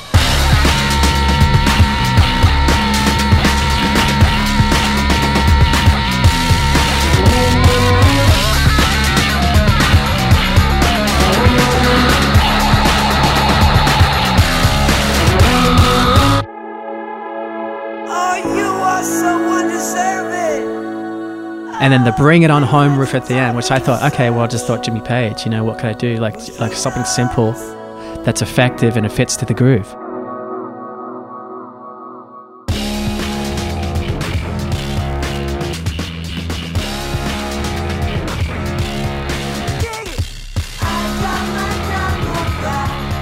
All the guitars in there are yours. Um, no, just the, the ambient ones and the solo and the and the tweaky ones. But there's a Atticus and um, um, Leo played the bass and he played the grain like the grain storm distortion ni- nailsy kind of sounding guitars on the chorus. So um, yeah, it's a group effort and I was really stoked on that. So Grainstorm. That's exactly what it sounds like. I call it like a grain like. If you hear the whole track, you know what I mean. But because Trent, because Trent has that that you know that real fuzzy, grainy guitar, digital kind of guitar sound that he's mastered. It sounds so cool. Yeah. like it's crappy cool. Like it's so crappy that it sounds good. Because it's like it's that like solid state, thin sounding distortion that he's managed to make work and fit the texture of the track. Bit So- crushed. Bit crushed, yeah. so yeah, man. So that was cool. That was a buzz. Uh, Where are we now? I don't even know what year was that. That's that like was 2010? 2008 and 2009, and I I worked with Perry from the end of 2008 till 2010. Coachella was the last gig that we did because then Jane's was Jane's was already on the on the on the way back out um, up again. So Did it turn, yeah. turns out that some of the tracks that we're working on in the studio that uh, ended up on the on the Jane's record. There's a so- song called Underground, which was one of the first singles that came out. You're we were a- developing. technically on a Jane song. Um, not on the rec- Oh, actual recording, not in the writing, but I helped Perry develop that song and demo it f- um, when we were doing his thing, like the solo thing. Um, I think he wrote that with Carl Restivo. or You something. played so many festivals. It's crazy. I mean, Oh I, God, I I couldn't love count them. I doubt you could count them. But what's did, what's Coachella like? I mean, love festivals. I'm a coach. I'm a, I'm a festival junkie. That's the best. It's the it? best. I love festivals. I well, played I played country Coachella on the tiniest stage. stagecoach. Stagecoach. Exactly. Now, um, Um, but what what was Festivals are a buzz. I mean, there's there's two ways looking at it. I mean, like the buzz of like the people, the crowd, and like excitement of the music and the lineup and stuff like that, and just the whole experience, like the memories you have, you know, you take with you forever, and just like the buzz of playing on this big stages, big PAs and stuff. Um, some people hate festivals. Some people don't like all the people, and they don't like getting to the, the stage. It's a it's it's a it's a it's a menagerie sometimes, and I can understand that. But um, I love it. It's just the buzz. I mean, I I, I don't hate festivals yet. I still love them. um, yeah. Yeah, you know, it's stuff like that. You know, like and if you're when you're in good company, it's just like it's nothing better. It's just it's yeah. it's just a great. That's a good life. I mean, you know, being on a stage with that, playing that music, you know, someone like that with the catalog like Perry, you know, like it's great stuff. a lot of festivals you don't get a sound check. Coachella is so professional. Do Yeah. you check there, or you still not get a sound check? Um, I think we had like a, a I don't we, we didn't get a check. We had a brief line check. It was get throw and go. Right. I've had to do. I've I've gotten used to the throw and go thing. Um, when you're doing that with Perry, it was so easy because we had the computer, we just plug it in and go. It's all dialed. Although I heard about one Coachella where it was so hot that computers were melting and only the real bands could play in one afternoon and DJs were up shit creek. Yeah, I know. I know. Well, it's so funny, man, because like I know there's so many people who, like hate the DJ culture and whatever, and like you know, it's like I had to I had to educate myself about that because you know I was one of those kind of guys at first, but till John o- en- opened my mind, and you know, and I turned I got turned on to like Brian Eno and stuff, and like like today and like for the last ten years, like Brian Eno's ambient records to me is just as important as Jimi Hendrix, and like you know some of that electronic music, like Yeah. you know, Aphex Twin is so amazing, so amazing, and like you know, I got into you know Chemical Brothers. It's like the Beatles, but like electronic music. It's it's music. It's amazing, but. No, but I just know that some people, like especially guitar pusher. players, like they, they, I know like a lot of rock guys and metal guys probably hate it, but you know, I, I think it's you know, I think there's that you can you can utilize it and make you know new new stuff. Like someone like Scofield, for example, who um John Scofield, Yeah. Uber Jam, J- Uber Jam that changed my life. That record changed my life. Avi Bortnick. Yeah. On, he's a buddy of mine from Oh, back in the really? day. Yeah. Oh, I learned a lot about because he would do all the kind of before he got into that man. He was playing with all these Caribbean bands Yeah. around town. Yep, yep. Such a great rhythm player. I would I learned so much On from the African stuff. being And- on the same bill with him. He had that shit down. so down. And he had, and, and, and he inspired me because he had all the computers and the samples and the beats going, and I was like, that's so cool. I like that. And like and like someone like John Scofield from the old school who's so like so happening still. It's just like wow, that guy digs it. That guy's so hip. Like this Oh, guy yeah. gets it. Like jo- someone like John, he just gets it. Like Oh yeah, he's And he- he's on the on the level, man. and I, I saw I saw that Uber Jam um, performance at the Berklee Performance Center when I went to do to, to do a, perf- uh, like a tour of the school. Two thousand. I went to America just to go to check out the school. I'm still holding on to that dream. You know, like uh, I'll get there somehow. Getting used to that flight. Yeah, And um, and um, and and then, and then there's these like these you know these cute kind of like neo hippie kind of girls dancing to the music in the crowd and the audience. I'm like, this is cool. Like these hot like girls like my age dancing to jazz, like acid funk Yeah. jazz, like electronic. I'm like, this is great. What a cool scene. If nothing else will win someone over, that will.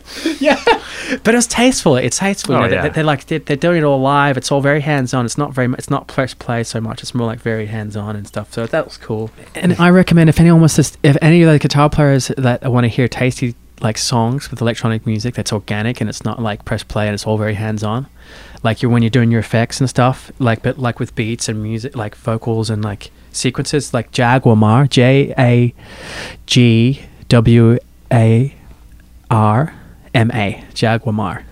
So yeah, J J A G yeah Jagwar. Check that out. It's awesome.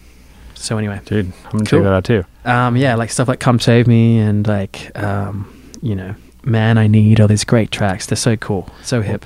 Maybe we could just. That's a good segue just to jump forward for a second, Mm. and then we'll come back. But Yeah. you have this band Pluuto, which is Yeah. so cool, which I think mixes a lot of your influences from Yeah. the groove to the jazz Yeah, to the kind of electronic stuff. You, I know you play like some Juno synth, and you do all this kind of droning stuff that is so hypnotic.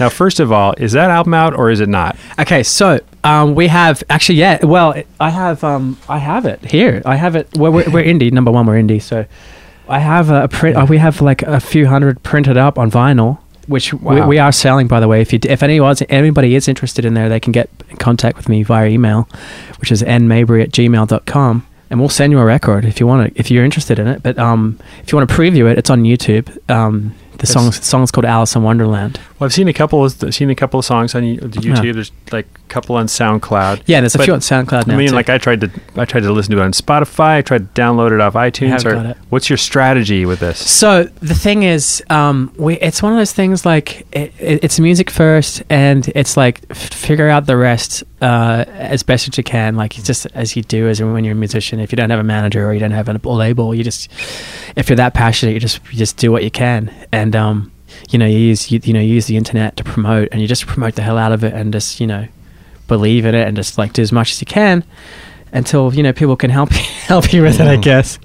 But um, uh, I, I'm so stoked because we finally got um, some recognition on on. Re- we actually got a guy in Canada who um who used to work at Verve for eight years, Universal, and he he heard Pluuto, and he started talking about it. He's like, "Oh, I'm going to play this on your on my radio show." He's got a thing called um, uh, "Jazz for Your Soul," Awesome. and um, he's like, "I'm going to put I want to put you on a guitar program with Pat Metheny, John Scofield, Kurt Rosenwinkel, and um, like you know these kind of people." And I'm like. Holy moly! Are you That's good. serious? Like they're like my idols. well, let's listen to it a little bit. So of it. yeah, so Alice in Wonderland is um yeah it's on you can find it on YouTube and it's under Pluuto which is P L U U T O so two U's it's like the planet Pluto and um yeah it's it's an ac- actually an astrological meaning that the name being a bit of a musician vibe energy guy Pluto is my planet.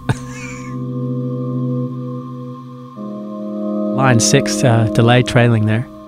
And I got the idea off John Scofield actually for this song. I actually sent it to him and he, for his approval because he loved it. he goes, yeah. Yeah, it's basically said, like, you have my blessing and say hi to Lovano because the drummer, Elmo Lovano, is Joe Lovano's cousin. Oh, I was wondering. Badass. So, um, that's been around. Pluuto's been around for, um, I started writing, I wrote that tune like t- 15 years ago.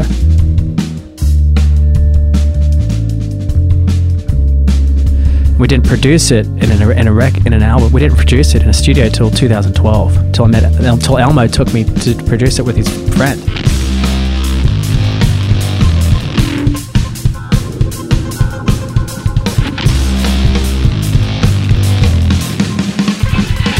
I remember there's a cool guitar break on it. Guitar A slide, solo. Jeff Beck kind of a slide thing.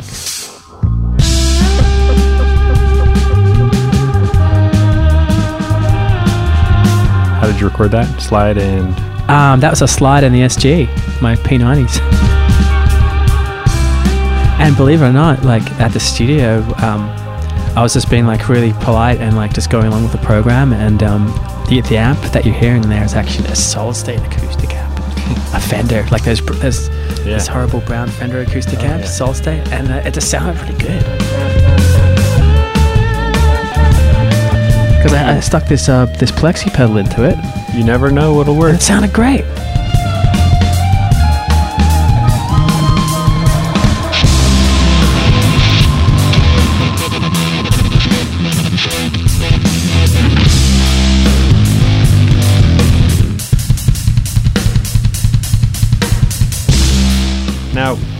Zoom back into uh, your adventure. Where I don't, we were like maybe 2010 or something. I'm Yep. curious. How, what are some of the other artists you've played with? I know you play with so many. I definitely so- want to talk to you about. Mr. So Nick, Nick Perry, Nick Perry, my buddy, guitar player, amazing guitar player, like kind of of a rock kind of a guy, who I met um, on the road. Who was actually playing with Perry Farrell before I before I was. He did that tour, um, and um, we became buddies on the road. And um, he called me, 2010. Um, said, "Hey, I'm doing this thing with Matt Sorum." From Guns N' Roses, and I was like, I was always a fan of Matt's drumming. I liked Matt's drumming and like you know the Tokyo Dome and the solo. Like my high school friends, primary school friends, I should say. Um, we'd we'd sit down and watch these drum solos, and I just remember, the, I always remember Matt's drum solo and like just like this big snare sound and this big stadium rock thing. So I had this thing in my head, like Matt was this like cool, like such a like larger than life guy, you know, which he is, and like you know, and like Matt really um was a crucial t- um, guy to, to be working with at the time, and you know, like um, he had this thing with um, with his girl Ace, and um, they'll, it's like a um, you know, it's like he played drums, and they had they played to a tr- like a dance, like it was like a, basically a, a, a rock and roll go go, kind of like a rock and roll burlesque thing. These hot with the hot dancers and like Matt on drums and and the guitar to like you know playing like you know like um, like Aerosmith and like just like kind of like a rock cover show sort of thing, and it was a lot of fun. And um, and Nick couldn't do it after a while because he's doing his own thing. He joined another band or something, and then um, he said, "Do you want to do it?" I said, "Yeah, man, I'd love to play with Matt. I'm a big fan of Matt's drumming and whatever." And then I went and met with Matt, and then they wanted me to do it. I got the gig, and then I worked with Matt for for for, for a while, and then um, you know, Matt got me playing with like Camp Freddy and like, you know, playing with like, you know, Alice Cooper and like Billy Gibbons, you know, and like, this is crazy. Like, like we're, we're talking like, you know, uh, Camp Freddy the Roxy, like with like Mick Fleetwood and Steven Tyler and stuff like this, like this crazy like stuff. And Pete Thorne was there one night too. You know, Steve Stevens and like you know Chris Cheney and you know Yeah. Navarro was there and like you know, it was great, man. And I got to play with all those guys and um, I was very grateful for that. And um, And of course, you just zoomed over a couple of like, oh, I play with Billy Gibbons. Like yeah, my I mean I got to play with ZZ Top. I mean it was amazing. It was incredible. And um, yeah, Alice Cooper. I got to play, got to play uh, 18 and Schools Out with Alice Cooper in, in 2010 in New York City for uh, the 10 year anniversary. Um, Fashion Fashion Week, New York, 2010. John Varvatos 10 year anniversary party at CBGB's because he owns the store. He runs his store now at CBGB's. Um, it was quite extraordinary time. And then we also got involved with Cherie Currie as well from the Runaways because of Matt. That's all because of Matt. That's how I met, I met Kim Fowley pretty much because of Matt too, because of the Cherie thing. Although I'd met Kim earlier in the strip, obviously. I was playing bass in a band called Billy Boy and Poison just for one night. My friends, these young guys in the valley who I just thought were really rocking, like, you know, Davis and all these guys, you know, and um, Greg West and all these kids and like Cameron. And anyway, so yeah, you know, we did that thing with Matt, and then um, I did that for a while, and then so you know, Camp Freddy is just like a revolving door of guys who who have been in big bands that they get up and do a thing together, and it's it, it- for a while it was like Matt, Chris, Billy Morrison, and you know Donovan Leitch, who's Donovan, this folk writer's son, and um, you know Chris Cheney, Dave Navarro, and then you know times change, Yeah. and now it's doing, they're doing something else now, and now it's like Josh Freese and Dave and Chris and Billy, but now Matt's doing Kings of Chaos with Duff and Billy Gibbons and Slash. So yeah, and Steve Stevens when did that, you know, so all that kind of stuff, you know. Oh yeah, so we recorded a record. We got to play. I got to play on a on a, on a studio recording with uh, that Slash and Duff and Matt had played on as a VR track called uh, Mr. X, Velvet Revolver track. Oh, yeah. yeah. So um, which we're going to use for Cherie's album. And um, I got to do the rhythm parts and Slash. They kept Slash's leads and Duff and everything, and I just got to like overdub a cool like rhythm track to that those guys in the studio, which was a major buzz for me. What's the name of that song? Uh, Mr. X, Oh, yeah, and, and uh, I think it's still. I think it's going to come out soon, actually. Anyway, but um, gonna be on Cherie's record. yeah, Cherie, the Black Heart Records um, um, release, which was the record that was done before the one she's got out now. Um, she, of course, was the singer of the Runaways. from the Runaways, yeah. And I, I didn't know much about the Runaways when Matt Matt called me and goes, "Hey, we did this thing with Cherie." I was like, "Great, are you doing it? Great. I love Matt's drumming. Anything Matt's doing must. I love rock." And anyway, and um, he turns me onto this record. It's live from Japan, the, the Runaways. I'm like, "Oh my god, this is like next level." It's like this this 16 year old girl, Lita Ford, is playing like Tony Iommi and Ritchie Blackmore Yeah. you know, vi- like vibe, like on that kind of level. And I'm like, oh wow, this is amazing. And like, you know, this big drums and like, you know, this like the Who kind of feel and like, you know, this like edgy rock and roll thing. Like, wow. And um, you know, that was exciting. We That got to open for Joan Jett at um the OC Amphitheater, which is on YouTube. You can find that. 2010, we did that. That's cool, man. I just played there. With Jake Hayes. Yeah, it's a great. That's a Yeah, wicked we venue. opened too, but Little Jakey Hayes, who I love, is a great all-rounder producer musician who's um got a band called the Malden Strangers. But he was playing rhythm guitar and backing vocals, and Matt Sorum was on drums. And um, my buddy Grant Fitzpatrick, who's now in the Cult, is my Aussie buddy who was in Mink. He was on the bass, and I was doing the little Lita Ford stuff, and um, that was a real buzz. So we did that, and then we went straight into the studio, and we got you know Black Heart Records got involved. We did a record and stuff, blah blah blah, and um, yeah, and then that that was amazing. you know, it's funny about Matt. I, I met him when I was I just turned 21. Went to Hawaii. This dude was in the condo next door to where we were staying. Mm. He looked like a rock. I didn't know who he was, but we were just hanging out, and you'd see him every day. Yeah. And, and then, like four days later, I found out someone said that's the drummer for Guns N' Roses. Yeah. It's like holy shit, and I had the in, so then I could talk to him, and we'd hang out, and I'd show him how to play cult songs on Yeah. guitar, you know, Yeah. because he liked to play guitar and Yeah. stuff. And then I ran into him like ten years later. Matt's a good strummer, actually. Matt's a strummer. He, Yeah, like, he he writes songs and sings. He's yeah, great. What's that song? Ed. Oh, ah, nice. It's like he's showing him how to play That's that on cool, the right on the beach and everything. And then I ran into him like ten years later at at SIR or some shit. I'm like, hey man, I met you once, man. We He's like, who? What? Huh. I'm sorry, man. He was nice, but he just didn't. Yeah. He just didn't remember. Matt's got a great heart. And um, so yeah, Cool man. And then like you know that sort of stuff happened, and then and then after that, I got a call. My buddy Dust um Dustin Boyer. Actually, yeah. Well, another cool thing about that Matt thing, where you know Billy Corgan wrote a song for Cherie, and like you know, you know we had Brody Dalle, like you know Josh. Uh, Homme's wife from the, the Distillers came in and sang, and like you know, and Juliette Lewis from the Licks came in and sang. You know, it's like one of those kind of things. You know, Slash Duff and you know all those that that whole scene was there, and then you know, it's a good time. And then um, I got a call from um, my buddy um, Dustin Boyer, who plays for John Cale. He's one of my favorite guitar players in LA. M- absolute madman. And like, he, um, well, actually, rewinding back to when I first came to LA, Mike Mesker uh, told me, I goes, so what do I do, man? Where do I go? Where do I hang? He goes, just go down the baked potato, meet some cats, and have a play, or go, go find Lemmy at the Rainbow or something. You know, that was what he said. I was like, okay, cool, cool. So he took me down to um down to the the, the baked potato on a Monday night to meet like Chris Roy and Jamie Kime and all those guys, and who I who I love. I love Chris. I tour, end up touring with Chris later, but um, and um, he goes, yeah, just get up and have a play, and they let me get up, and then um, I got up and had a. I got my ass. Well, I don't know if I got my. I probably got my ass kicked in a shredding sense, but like, uh, I got up and and played with with Raf. What they call him Hafa Mario. Oh, yeah. yeah. And he just got up there and just like blazed it on this Les Paul, and I got up and just did my little thing on my SG. And um, um, Dustin Boyer was there in the crowd, and because I'm a huge Landau fan, I'm a very big Land- Mike Landau fan, and like you know that that whole cl- like group of guys, like you know Kirk and Mike Landau and um and Josh Smith and uh, and Dustin Boyer, and um and Dustin Boyer, if you get a chance to check him out, he plays for uh, John Cale from the Velvet Underground. He's had that gig for yonks, and um he just came in and blew my mind once, like just these minor seconds and stuff, you know, like like in a weird kind of jam sense, and it just made it work, and it's just beautiful chaos. It's like, wow, this guy blew my mind. So we became friends, and then he saw me playing that first time I came in 2006 or whatever, and um, well, 2007, whenever it was, and then um, about four years later, he calls me and he goes, "Hey, man, you want to check something out? I got this gig for you. You want to check it out? It says Michelle Branch." I was like, "Oh, okay, cool." Um, and I was like, "Oh yeah, that's that the girl that sang the the Game of Love for Santana,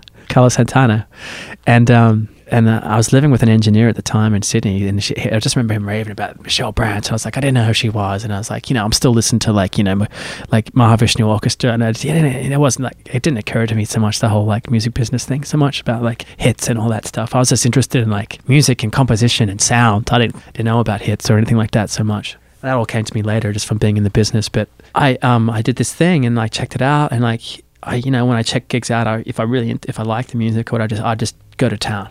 I'll just I'll sit up I'll sit with the music for days and like I'll listen to it nonstop and then I'll sit with it, chart it out, and then just keep playing it till I just you know know all the parts and everything. And then came in and then um, did the audition, and like she's like, "Oh wow, yeah, thanks so much for learning all the parts and stuff." I was like, "Oh great, thank you." So then then, then I took that gig, and then we went toured that, and then we went out with the Goo Goo Dolls of all people, and um, where they had that um. We had the big, we had a big uh, tour with those guys, and um, we we promoted her single at the time, and you know did did our film clips and all that stuff, and got to experience like a, a more of a pop kind of experience, you know. Like the first gig I did, which was that label thing I was telling you about in Sydney, was actually the Veronicas. So um, that was kind of a pop experience. You know, I played on TV and stuff. We did MTV and we did like, you know, morning television. We played live on the radio and all that kind of stuff. It was a real buzz, a great experience. Like, you know, Yep. you go into a radio station, you got to play the song on an acoustic guitar, one take perfectly. You know, they're, they're easy songs, whatever. But um, you know, that was you know, that's it. You know, this is this is the take. you Yeah. better be good. You know, you just got to be good.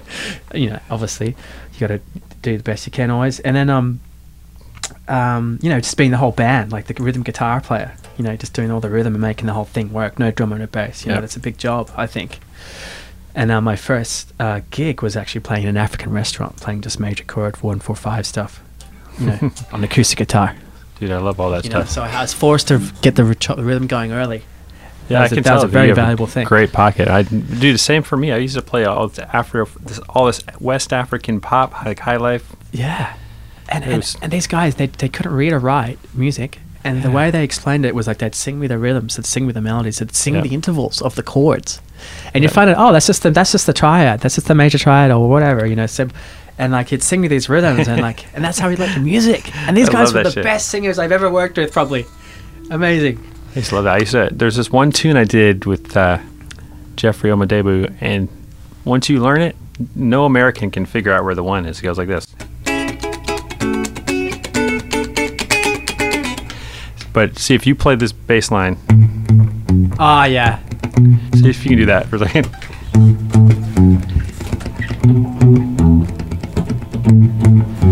The guitar part's all on the offbeats. Oh wow. Yeah. That stuff is so good for your strumming hand, you know. That is that's amazing. That's very similar to the one. A bit different feel, but but like the syncopation, you know, because that to me was a very the very unique and, and unorthodox thing to hear, like to play, like. I mean, I love all that stuff, man. and it's like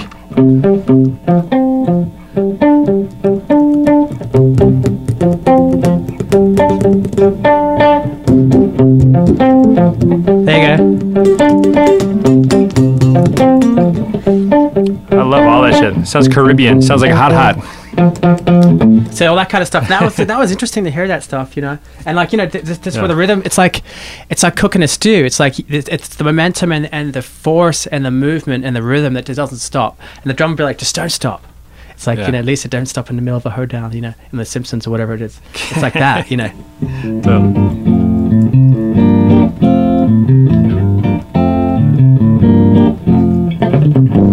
You know, you know that kind of stuff. And you Yeah. chuck these licks in, you know.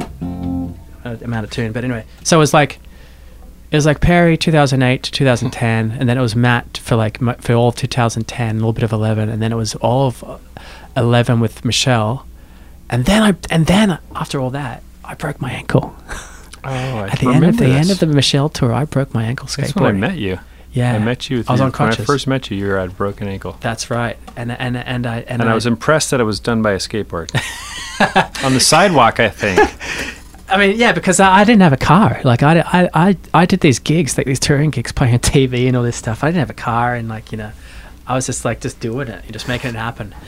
And I'd just skate to meetings or just catch the train and skate. And then one day I was like dressed up in like a, a fancy coat and I probably had the wrong shoes on. And I hit, I hit a, um, I've been skating since I was five, you know, the whole time. And I hit a, I hit a crack in the, in the, in, on the, on the pavement and, and, and it threw me off. And it was like a universal thing saying, all right, Nick, time to chill. it was like, time to chill, dude. What, did you landed on the sidewalk funny?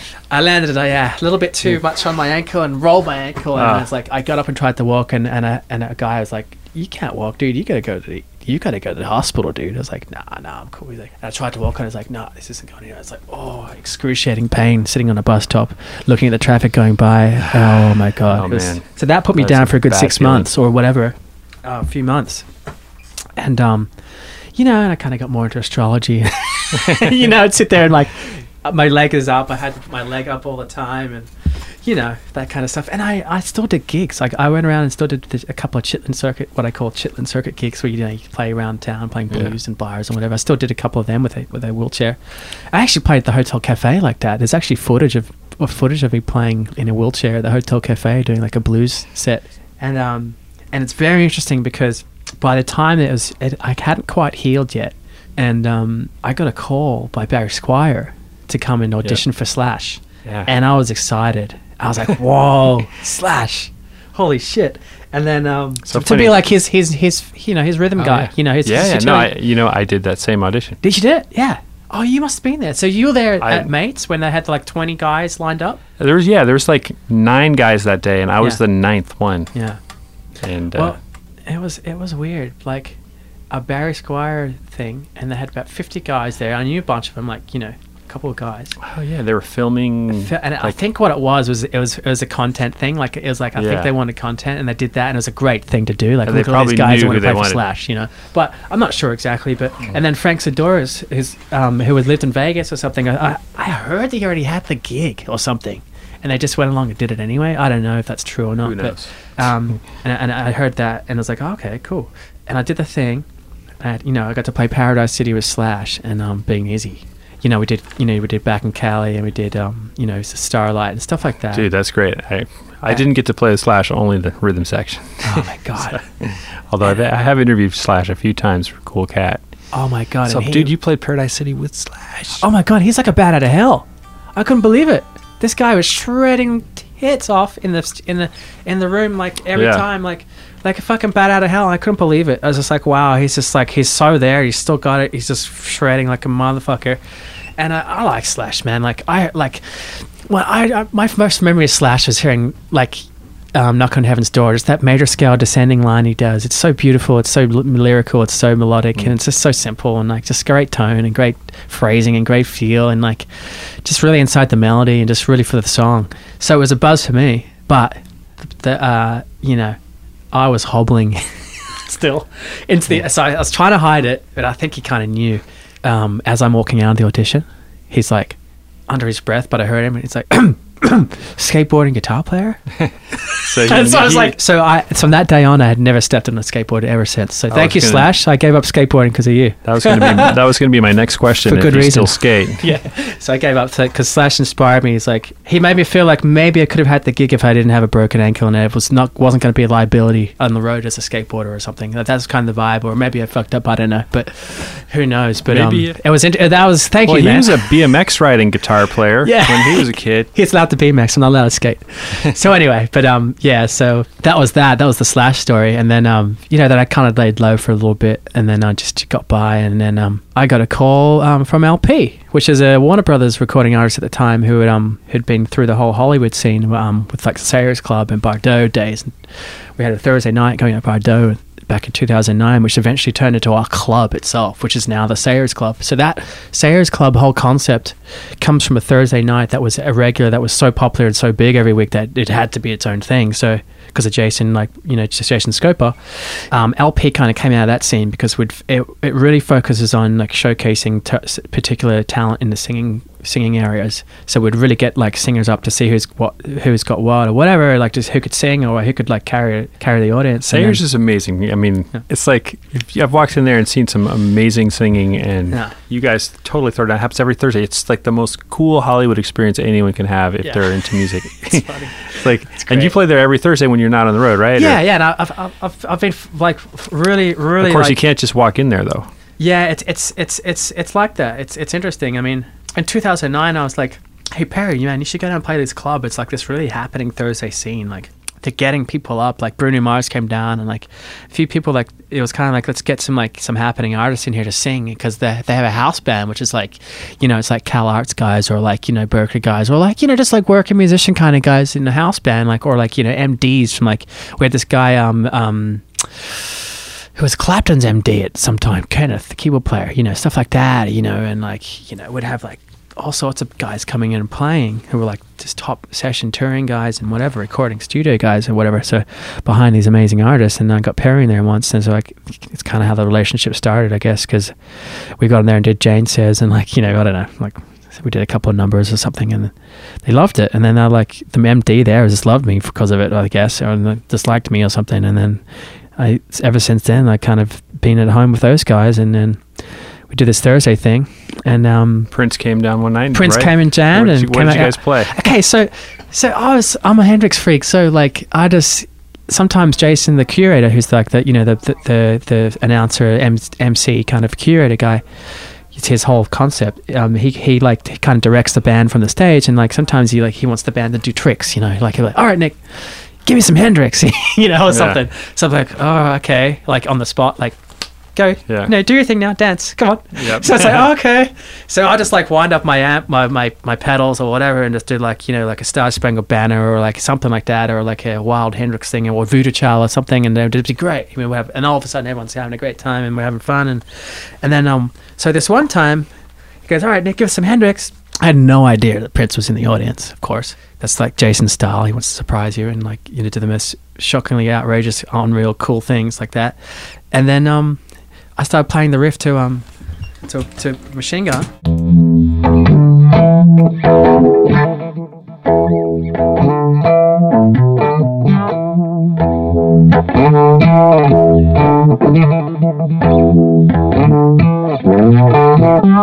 You know that kind of thing, and then and then and then um the band's cooking and whatever. I love it. And then all of a sudden, Prince is up there playing the bass. I'm like, oh, what? I'm like, what's going on? And I, I was in the zone, like, you know, doing the thing, and I had my eyes closed, playing and doing it, and um, you know, channeling my hero as best as I could. And then, um, and then, and then there's this little guy next to me. And I'm going, what is this? And then I'm like, what is this? What? Oh, oh. Oh, it's him! It's Prince! Holy shit! And he's there playing the riff because he's, you know, he's a he's a Hendrix freak as well, like everyone. And then, um, he's sitting there playing the riff, and we're grooving with Prince, and go, go, go, go, and then and then he starts calling changes. I'm like, oh, that's not part of the song, but you're Prince, so I guess I'll just follow you. So he starts chucking in the minor third to a four and stuff in there, and I'm like, okay, cool, whatever, great. And then um, that was it. and then and then and then the crowd went wild, and then we went into Voodoo Child, and we played the intro, and that was it, and that was all over. It was great. It was fantastic, and then. And then Prince, like one of his security guards, comes over to me after it and goes, "Prince, what's your number? What's your? I've got a card or something." I was like, "Yeah, yeah." It's like I have my number and my email, and like you know, of course, I haven't heard from him, but you know, that was that was a pretty special night. And then, um, then the next day, I left for tour with Scott Weiland. Now, how did you get the uh, Scott Weiland? Uh, So, um, well, actually, so before that, so Oh, yeah. so the LP thing. So LP is this amazing singer from New York, um, who was a part of this whole Sayers, uh, a Hollywood kind of music community scene thing happening, and she ended up getting signed to Warner Brothers out of the Hollywood scene, which is which you know I haven't seen that happen a lot these days. It's it's interesting to see like someone coming up and like really like you know kind of shining out of that you know rising above the, the pack kind of thing in a way and getting signed like that um, um, and then um, you know they called me because the guitar player um, had broken his finger or something. You know, there was something about broken bones that year. I had, the, I had a busted ankle a few months later, uh, earlier, and then um, they're like, "Hey, um, our guitar and it, I, our guitar player can't um, can't play with us anymore because he's busted his finger. Do you want to come play Letterman with us and come play Mexico and like do like Austin City Limits?" I was like, let me think about that. Yeah. of course, yeah, I'd love to. so, but and it was interesting because I'd already I'd already worked with her before, Michelle as well. I'd done a few things with her, like you know, like like as as uh, a musical director, my friend Nick Rosen was like kind of grooming her for like you know labels and stuff, and like playing like the Soho House and like these like special like one off things to like you know showcase her, you know. But I ended up going on the road with Michelle that year instead, or something like that, and then um. The guitar player, yeah, Busty Zang, and they, you want to come back and do it? I was like, yeah, I'd love to. So that the first gig was to David Letterman, like two days, like three days later, and I knew the song already and stuff. So, and it's just uh, that song "Into the Wild," which is actually on the Letterman, which is actually special because now Letterman's not around anymore doing his thing, right? Right. he's done. So I, I got to play Letterman while he's doing his thing. That was very cool in the in the um the Ed Sullivan uh in the Ed Sullivan room there. The Beatles played, Yep. and um Get to shake Letterman's hand at the end of the song. I tried to. Did you see that? I don't know. I haven't seen that It's a funny thing as I, I reached my hand out to Oh. shake his hand, and he's totally brushed me. But I'm not sure if he knew I was trying to shake his hand or not. But you could totally see it. It's so awkward and funny. Oh, it's funny. Yeah. So anyway, so Seems like they always make an effort. I, I, you know, I played a couple of those. Jay Leno, he looked at you, for, looks at me for like just the smallest amount of time you could possibly look at somebody in their eyes. It's like point zero zero billionth of a second. yeah, yeah. I I'm just lazy. remember that one of those nights at like three of clubs. It's like you were at a session. I think it was at Sunset Sound, maybe, but I Yeah. wasn't there. Yeah. You were doing a session, then you came down and sang like three songs, did did your gig, and then went back to your session. and then I know you're DJing either like the next night somewhere. Like, yeah, it just that's like such- crazy. that's crazy, man. That's every single minute. Is um, do you ever sleep? Some people think that's like that's to me. It's like I love this. You know, like Yeah. I look at it now and I think, oh, maybe it was a little crazy, and I probably wouldn't be doing that going that as hard now. As I still go hard, but um, yeah, that probably is why I was a little bit crazy. What do you do for relaxation? Um, I, I did a bit of meditation and go surfing. I love surfing. Surfing, go to the beach, course, go yeah. surf, or like meditate, go for a walk. I go, I've, I've been getting into daily routine of going for walks because I've, I've. I've, I figured out if I better, you know, if I'm driving now, if now I've got a car and this, you know, I don't, I don't have a skateboard anymore, and I, I got to get exercise now. So I didn't have to worry about the exercise thing. I had that under control for a long time. but now I've got like I have to make it a point to actually do some exercise. So like I'll go go for a walk or go for a hike or do some meditation and like you know listen to Brian Ambient, uh, Brian Mm. Eno ambient record one to four on vinyl. So yeah, I mean, I don't know where are we. I guess you just mentioned you ended up playing with Scott. So I got um, a call one day, no, an email. Actually, my buddy was like, "Hey, let's go check out Scott Weiland at at um the, at Bardot in Hollywood." I was like, "At school night for KCRW." I was like, "Oh wow, cool, that sounds great." So like, yeah, let's do it. And then um and then unfortunately we had the news that um that they couldn't play because their guitar player had passed away. I was like, "Wow, that's so heavy."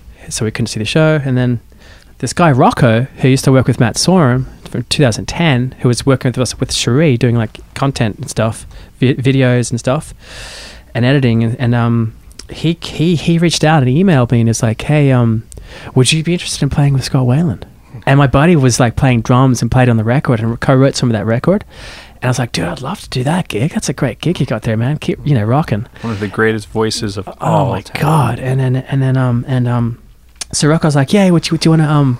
Uh, would would you be interested? I was like, oh man, it could be so kick ass. Can I can I come meet the guys? You know, I'd love to meet the guys. And um, I get down there and it's Joey Castillo from Queens of the Stone Age on drums. I'm like, oh wow, you know, and my and, and Tommy Black, who I'd met from the Mink days, like in 2006 or something, was a trip to like all of a sudden be in a room with him like that many years later.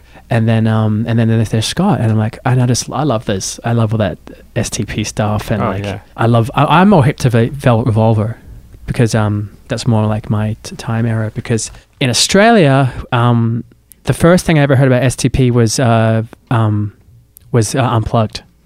And I, you know, at that point in my life, I wasn't too interested in acoustic guitars. Like, I want to watch an acoustic performance so much. I wanted to like see Hendrix. I want to see some feedback. I want to see some fuzz. I want to see like, a crazy Stratocaster, blues licks, and like crazy shit. So I was like, yeah, I wasn't that hip to STP at all, really. But I knew, I knew Vaseline, and that was a great song, great riffs, great melodies, great chords, great structure. That Vaseline blew me away with this like the amount of of of of substance in such a short span. Like you've got this great feel, you've got this great riff, you've got these great tones, these great chords, and there's like jazz sensibility there because he's like playing like a, a major thirteen sharp eleven chord. The, uh, the Ver- opening the chord, very top. Yeah, I was wondering what that chord was. the opening chord. It took me a minute to figure it out actually because it's like you know it's. But I could hear it, and I was just watching DeLeo. He's, he's doing this. So it's a major. It's a major thirteen sharp eleven. And it's spelt it's spelled like this. It's spelled it's spelled tonic, B B flat tonic, on the on the on the E string, and then and then you got your second finger playing the major seven on the D, and then on the, you know the D string, which is you know an A note, and then you've got your you know your, your D note on the G string, and then you've got your pinky, which is your G note, which is your thirteen. So you know your tonic, your major seven, your major third, and your major thirteen or your six, whatever. What's a thirteen? Because it's thirteen notes higher than your tonic, and then um, your, your sharp 11 is, is cascading an open string you know so there's the chord and um, i was like wow what a cool chord And then it busted into. and then obviously on my les paul not the strat but um you know and um i was fascinated with like the whole mixolydian melody that he had and like you know just like his lyrics and like But this this rock song is like you know what? that's i knew that song i knew that Like I was saying, those songs were Yeah. like all over the radio in Yeah. a way that Velvet Revolver never quite. Yeah, like yeah, so like I, I guess like that was household music that I wasn't really like I didn't even think oh well that's just how I just thought oh that's just the radio you know I didn't think like I wasn't I didn't respect the radio for a long time Right. well actually no I, I did respect the old AM the AM radio was playing Sam Cooke and Benny King in, in Sydney so I liked that and uh, Triple M would play like a lot of ACDC and Jimmy Barnes in Sydney and that was cool so yeah man and then um so I went down there and did the audition they made, they made me do like Vaseline and um um, some Wildabout stuff, some great new riffs, like this kind of like Jack White kind of riffs, and like um, Zeppelin kind of stuff. It's great, and then and we did an STP thing. What were some of the Wildabout riffs? Um, like, and just you know, sample. I feel like I should probably get my my, my Les Paul out or something. Here we go. Here, I'll grab my Les Paul. Are you the man. It's right here. Sorry, I'm of no use to you. Oh wow, that's right. We had this huge sludge. We had a bit of a sludge fuzz thing going on with the Wildabouts, which was cool because Scott wanted everything. I, I would like go more towards like the STP tones, and he'd be like, "No, no, make it fuzzier. Fuzz, go fuzz. Go more like Black Keys and like, um, you know, Jack White." I was like, "Oh, I love this. I love that. I like cool. All right. Well, this this band's the, for me then because I love that shit. Yeah. You know, it's like you, how good's that? You're in a band with a guy like that who has all those hits and they're like career. There's all these hit bands, and he's like, you get to like play like play a different t- approach to it, and like you know do what he wants to do, and he wants to do it. You have a similar idea of what things c- should be sounding like or how it should feel. So it was great. So he'd be like, he wanted everything fuzzy and sludgy. The fuzzier and more fucked up and sludgier it sounded, the better. Yeah. I was like, you really want it like that? It's like, yeah. And um, I could I could dial that fuzz thing in for you, and I could show you White Lightning. But uh, I'll just show you, like you know, some of the Wildabouts riffs was they're Jeremy Brown riffs because he wrote them with Scott, and um, you know, like just like Zeppelin kind of stuff, like.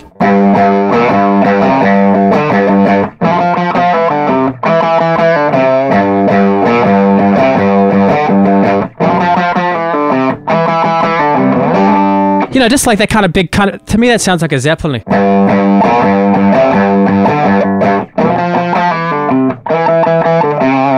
and like stuff like that. And he'd do like a weird like.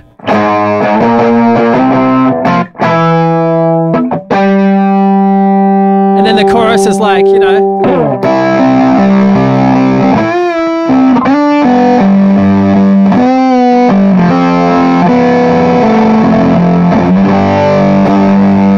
You know, like kind of more Beatlesy, and That's then um, beautiful. you know, and then and what else? They had that Modzilla riff, which you need the, the um, you need the big um, uh, bass micro synth, which uh, I had to give back because uh, everything went back to Scott's studio, and um, unfortunately, you know, when he passed away and everything, so that yeah, that was that was sad. That Um, fuzz tone is great. Is that kind of That's the, not uh, that's not the fuzz I was using, but I was just getting by with that. That's actually like more of my Hendrix fuzz, but I can show. what is that fu- fuzz? A 69 is Yes. Fulltone? So that's a 69 Yeah. Fulltone, um, the original series, the bigger box housing thing Yeah. with um, the ori- an original late 90s uh, Fulldrive 2, the orange series, which I love. It's, it's my favorite over, one of my favorite overdrives. But um, I, will di- let me just dial dial you the um the kind of fuzz that we had because I was thinking like more like you know STP, like maybe like you know. You know, it's still like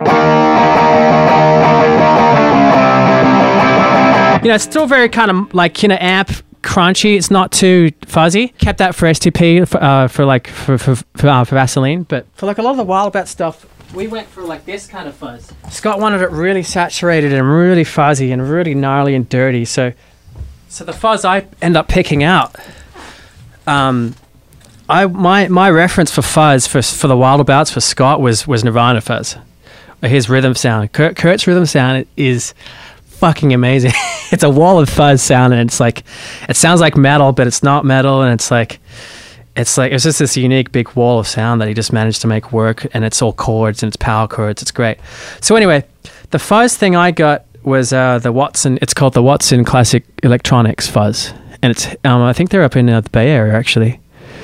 And he's really cool, actually. The guy over there, I, I spoke to him on the tour, and he, was, he nearly came out to saw the show, but he couldn't make it. But um, the one I'm, I was using is the uh, FY6, um, and basically what it is, it's probably like the best version of a superfuzz that you can get, a, re- a replica, like like all this like Fulltone stuff. It's an amazing knockoff, like p- exact work because of the original Hendrix stuff. Like you know, the Deja vibes, like got the photocell things in it, which makes it sound authentic, and it's got the germanium, you know, transistors in the '69 and stuff like that from the original Fuzz Faces, which gave it all the characteristics. And you know, Mike Full is so so onto that and so so amazing at that stuff. Um, and I feel like Wattson has done like an amazing job of like creating like like a really good version of, of an old pedal that's you can take on the road. It sounds just like it, and it's reliable, and it's it's not that expensive. It was only like I think it was only about two hundred fifty bucks or two hundred bucks or something, or three hundred bucks max. Might, might be two fifty, but it's that Pete Townshend like live guitar sound, which kind of got an octave in it, and it's but it's really like s- saturated and kind of spongy, and it's super heavy and super distorted, and it's got a mid a mid sound and it's got a like a lo-fi kind of low mid like a scooped mid sound i'll plug that in for you real quick and i'll show you what it sounds like it's it's brutal Awesome. I mean everything about the wild. wildabouts you know it had to be wild you know? So it was it was so wild. It was a wild it was a wild time. So okay it's it's it's so obnoxious and loud it's like i had to tame it into my into my rig because the level the db level that it gives gives out is so like above the rest of the pack that it's like oh what's going on with your rig? You got everything loud one thing's louder than this and that. So that was a like a real thing like playing with those guys was like having a like a really controlled dialed level even sound. Obviously like you know when you when you're playing professionally like you, you really get to know about your levels and like dialing pedals and stuff. And and I had a lot of a lot more pedals to deal with on this on the gig with Scott. So um, I for many years I'd gotten by of just like using my ear, just playing in the PA and playing in the thing. But because I was using this this switching thing, I had to like be more um, on my levels. It was weird. I like I never felt like I'd had to deal with this problem. And I had a real problem at first getting the levels right, and it's it's just strange. But I got there in the end. But um, this is without. This is just the fuzz. It's so so intense.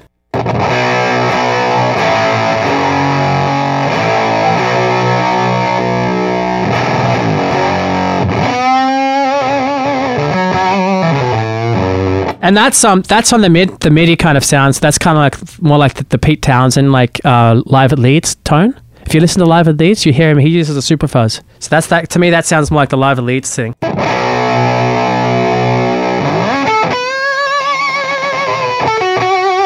And it has that, that Yeah. octave thing in it. You can hear that Octavia. It's not quite an Octavia, but it has a little bit of that ring modulation uh, on octave underneath it.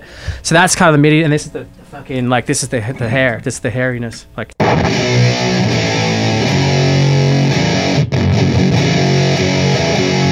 So I'll play meat plow. I'll play meat plow like that.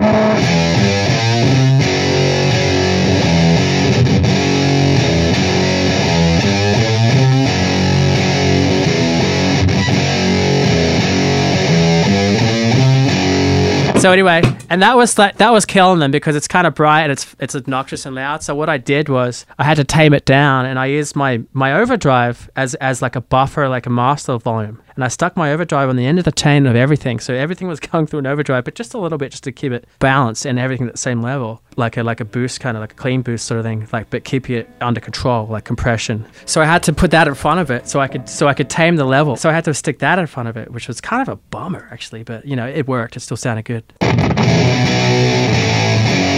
That's super brutal. That's really brutal. It's really, it's really like top top rips your head off. But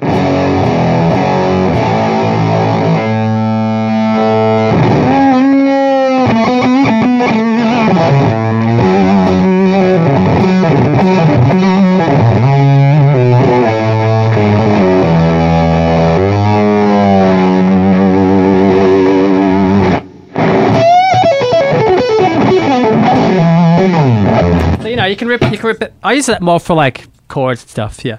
I was never Sick. never really playing lead with that thing ever. Sounds awesome. So anyway, that was the, that was the. Wildabouts buzz. yeah, dude. so yeah, and anyway, what was it like when you first hung with Scott? What was he like? um, person? Scott was Scott was um when I first met Scott. Um, I mean, after the audition, what did he tell you? oh, okay, yeah. So check it out. So so I went down and did the first one, and I did the four songs, and they maybe they maybe learned another song in the in the session. I was like, okay, I wasn't prepared to come and do that, but I, I was like, okay, I could do it. I'll, I'll do it if you want me to do it. So they maybe learned like Amethyst in the on the spot. One lesson, bass player showed me a few of the parts, and the guitar tech showed me a couple of other parts or whatever. One lesson, one part thing, and then one one through, and that Right. th- that's what I had to do. So I could I don't know how I did it, but somehow I did it. I, I, did- I did it one pass, one one listen, one thing. I was like, oh, so I think that might have helped me get the gig because I could learn the tunes fast and stuff like that. I came, so I was like, all right, cool, thanks so much, guys. Um, cool, like talk to you soon, you know, whatever. And then Yeah. that was kind of it. I thought it was, I thought it was like, ah, oh, it didn't, you know, it didn't, whatever, didn't get it. And then um, I thought, well, better- I'll just check in with like Rocco a couple of days later. I thought, I'll just check in to see how did they find anyone, how they're doing, do they need a maybe, I can, maybe your, I can help them. Watching your phone. Yeah, I mean, like, I wasn't. I was kind of like. I kind of just like forgot about it and just like it went on with it. I thought, oh, I nearly didn't call him. I was like, maybe I did. Well, maybe I won't call him. But no, I did. So I did call him. I was like, hey man, so how, how's it going? Did you find anyone? He goes, man, we haven't found anyone yet, but you're definitely the closest. I was like, I was like, oh man, cool man, thanks. He goes, do you want to come down for a call back? So it was like, he was like, do you want? It's like on me. Do you want to come down? Like, if you want it, come, you know, come get it. I was like, sure, man, yeah. So they're like, all right, learn, learn the rest of these tunes. So they let me like, like threw me like another like six tunes or something. So by the time I got to the second audition, I had about nine tunes down. Like we could have done a gig, and um, we played through like, you know, like three or four tunes. Like they stopped, and then they. He went to the other room with Joey and, and um and Tommy, and then um they go come in. They go, you got the gig. I was like, oh, okay, cool. I was like, oh, what? I was like, really? That's sweet. I was like, cool, man. So that was cool. And then um, I was stoked, you know, to be in a to be in a band with Scott and Joey and you know and Tommy and that. And um, yeah, it was great. It was it was such a shift because you know I'd done all that, that rock stuff in the past, but I'd been through like a heavy phase of just being on the in the club band for a while. And it's Yeah. kind of like I did like a lot of like sessions in Vegas with the Sayers Club. We did we'd, we'd drive Yeah. down to Vegas every weekend, and um, I was kind of getting like you know I want to rock a bit more. I want to get out. I want to get out and play bigger stages and play in front of more people and be more like be more like a personality in a band where like people appreciate you for like as, as an artist. Yeah. Not so much just like a guitar player, a hired gun in a, in a house band so much, which is great, like the Yeah. you know for your for your bread or whatever. But I felt like that was more where my what I wanted to do. So um so I was I was stoked because it's like oh great we're going out on the road now. It's like cool. So like like literally like the next week we went out on the road and then and that was it. We played like straight into the monster music festivals like you know like uh, Carolina Rebellion, Welcome to Rockville and all that stuff and like you know Rocklahoma and um, Rock on the Range and stuff. You know Badass. Yeah, I remember we were. like Manson and Korn and you know Yeah. like Slayer and all these big heavy metal bands and like it was great man. It was cool. I mean, you're playing some pretty heavier stuff now. You're playing festivals again, but you're playing some heavy shit. And I was like, hell yes. I was like, fuck yeah. I'm playing like these festivals, but I'm playing heavy shit and I'm playing guitar. Like guitar, guitar. Like I'm not just up there playing strum and acoustic Yeah. or something like that. It's like, oh wow, I'm fucking in a band with these badass motherfuckers playing rock, like heavy, hard rock shit. I was like, this is great. and I loved it. And, um, you know, and, and, and like back to the VR thing, I was more, I was more aware of uh, VR because when, um, when Contraband came out in like 2004 or whatever it was, 2005 or something like that.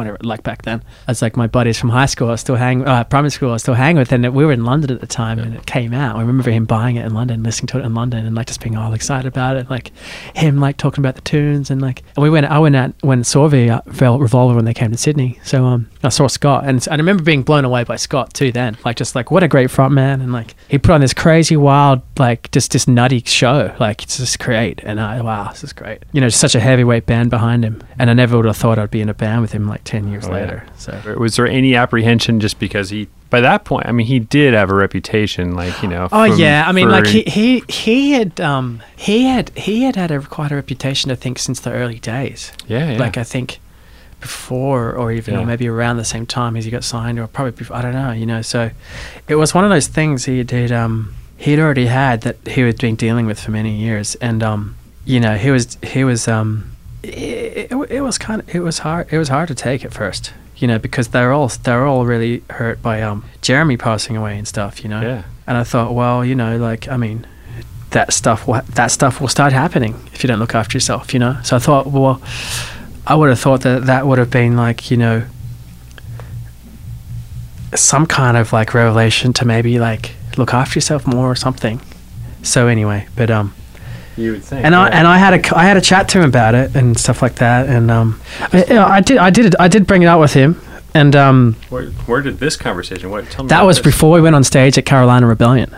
I had a deep, heart to heart, serious conversation with Scott Weiland Like about his life and his career and where he's heading in the green room or something. on the bus.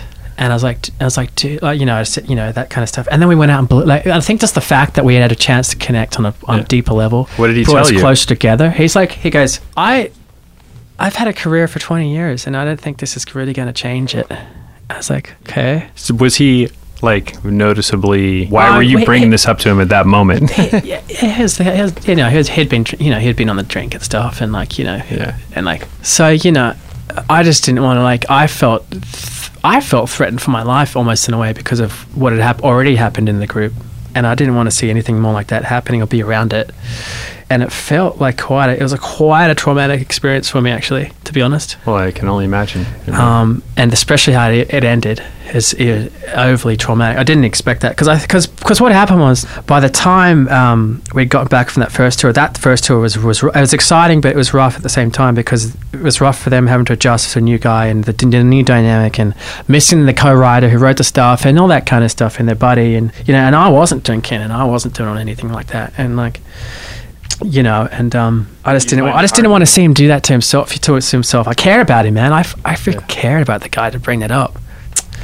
You know, it, it actually brought us closer together a little bit. I think he thought, "What's this kid worrying about?" Like, like, and why does he care? Kind of thing. I kind of felt maybe, or maybe I don't know. You couldn't really read him as well. He's a deep cat. You must have had a good connection. That's a hard thing to do to tell your band leader. Yeah. I mean, I was I was that concerned about him, and, and we were on that level, and he and I would have thought, okay, fuck, am I going home? Did I just get myself fired by saying all this shit? And it wasn't like that at all. Scott was so compassionate and so like like I could he would listen. He might not say anything, but he I knew he would take things on board, and I knew that he would. He was the kind of guy he'd want you to like feel better. He wants you to feel comfortable. Like he want he he made me feel like I was his family in the end, and um, we came a long way and in such a short time, and um.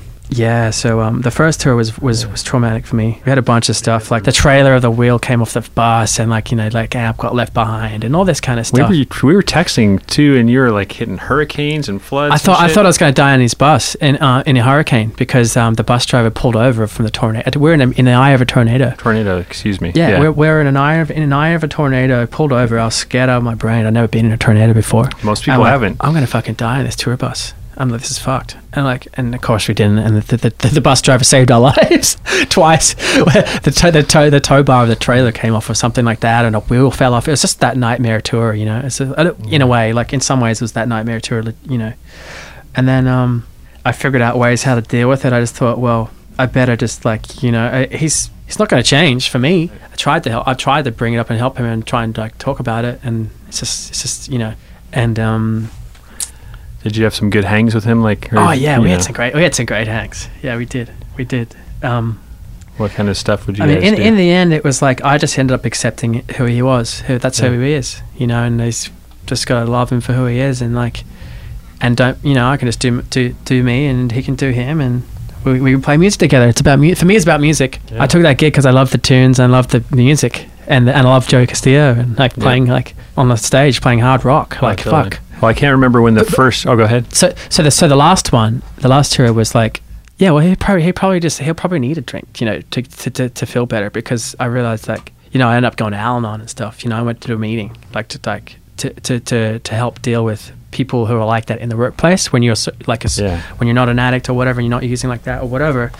And um, I had to, I, I, I, because I, I wanted to keep doing the gig. I didn't want to say I can't do this, you know, because of that. I was like, no, I can get through it.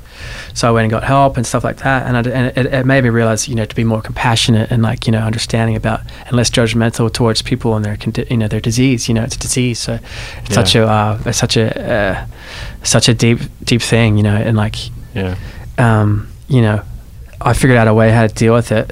Um, but yeah, he just wasn't well, man. He should he should have been um should have been you know recovering and getting healthy and you Well, know you we were about we were about to um do a new record and do another album cycle. And, he was And- talking about getting back with possibly getting back with STP after that after a new what like after an album cycle. Like he was like all right Yeah. we'll do another album cycle with the Wildabouts and then like and it was like oh then maybe he'll get back with STP and I was thinking at first I was like oh okay well that's a bit weird. But but you know what?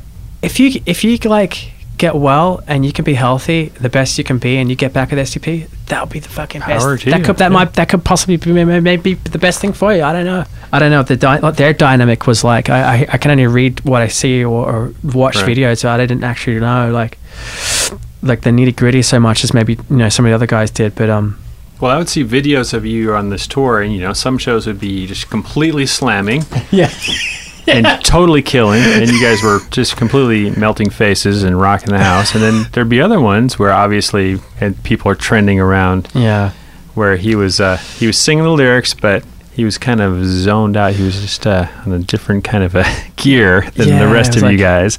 the poor, the poor bugger was on like these um medic like prescribed medications and stuff for like for stuff and like you know that mixed Yeah. with a little bit of booze and stuff you know that's what, what did it and then like you know we found out later obviously you know wasn't doing too well the whole time so kind of all just like was it tough to be on stage right then, or no? Oh, there's, there was times that there was times in in in my c- i- on stage where I felt like this is the worst gig I've ever done in my I've ever been at in my life. Is is is hor- is horrible sometimes. You know, like to feel like that. Like Just mixed emotions because you love the guy so much. I love the guy, I love the talent. music, and it's like, why is this happening right now? Like, but the, but then but like.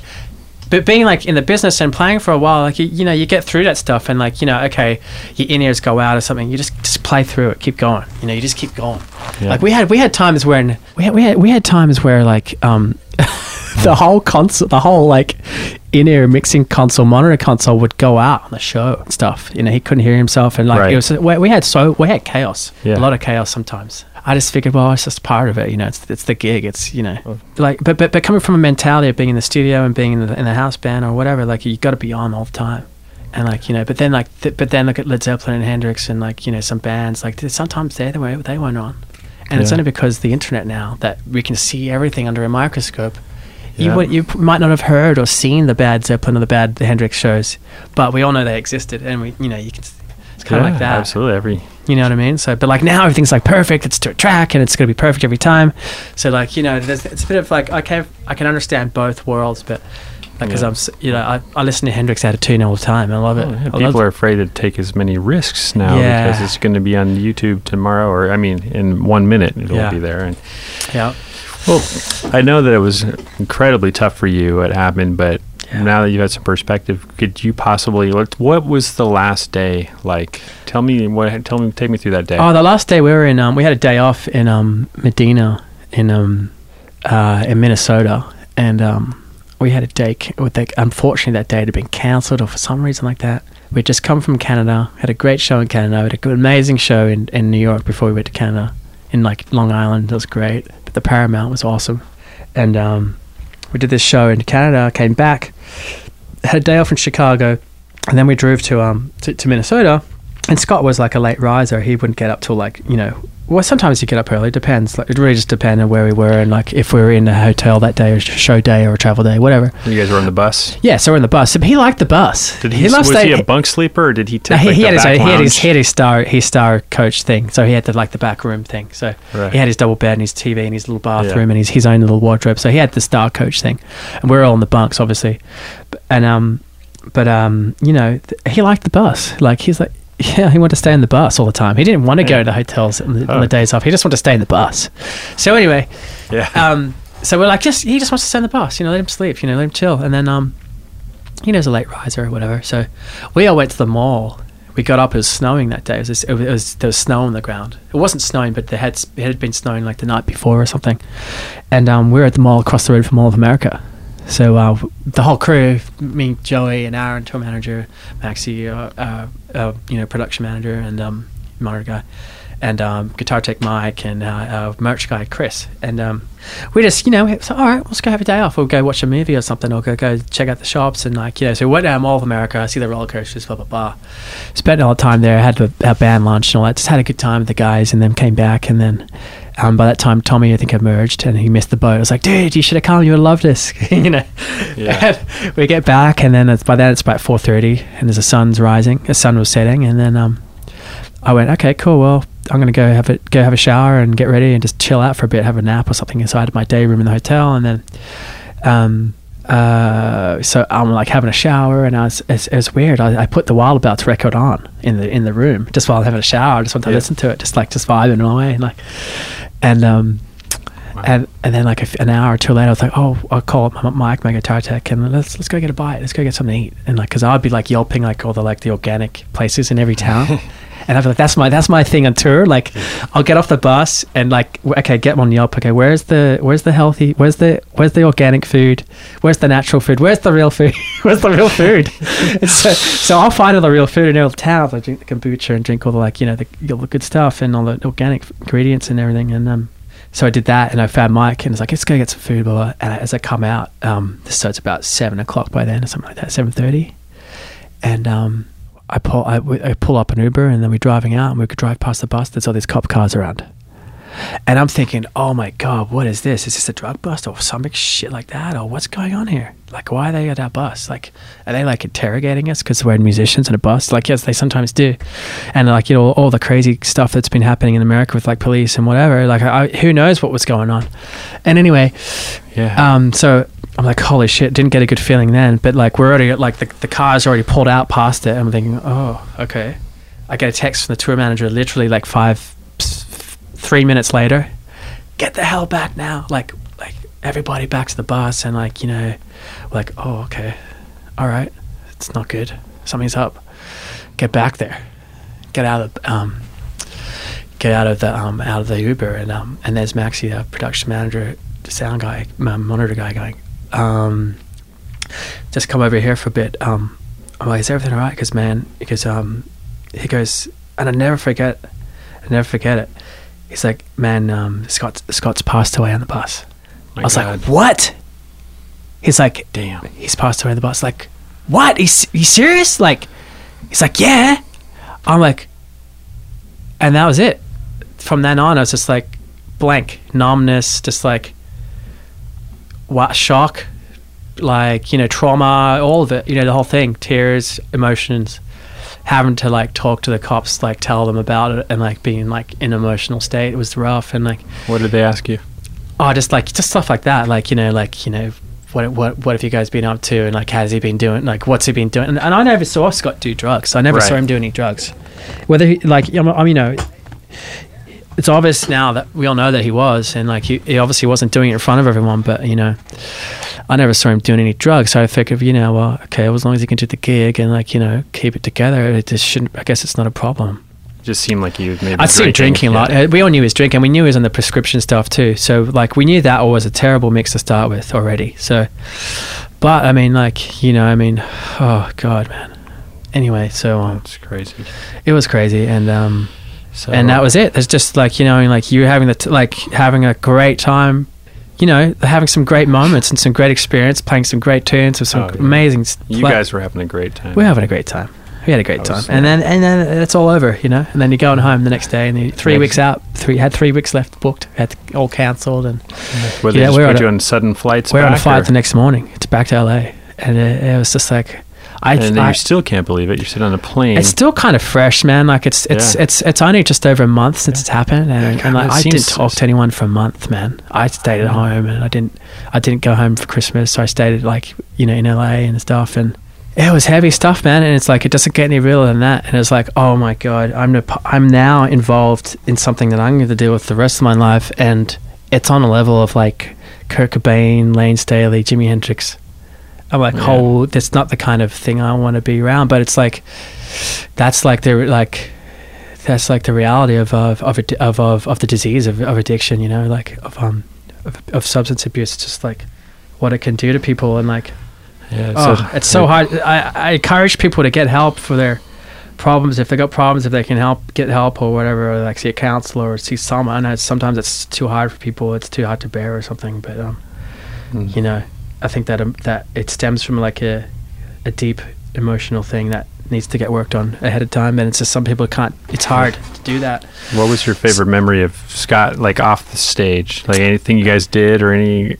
he had this thing like we had this like on the first tour towards the end he had this um character here's a character he had this like uh he loved the Smeagol voice from from Lord of the Rings so we did this Smeagol voice and like Ty the guitar tech at the time and they had this thing where they talk to each other like this Smeagol and like it's this funny thing just talk to each other like this weird like Smeagol kind of thing. And he like you know would crack him up. Yeah, he'd crack up and shit like that. And like another time um uh what was another thing? Um like I like have a catchphrase like I like I'll go hey doggy what's up doggy? Or something like that. Uh. and his like his stepson was like why does Nick say that all the time? And then he went he goes oh Ma- uh, Wolfie was like um his which is his stepson um was like uh he'd say the dog no hey man.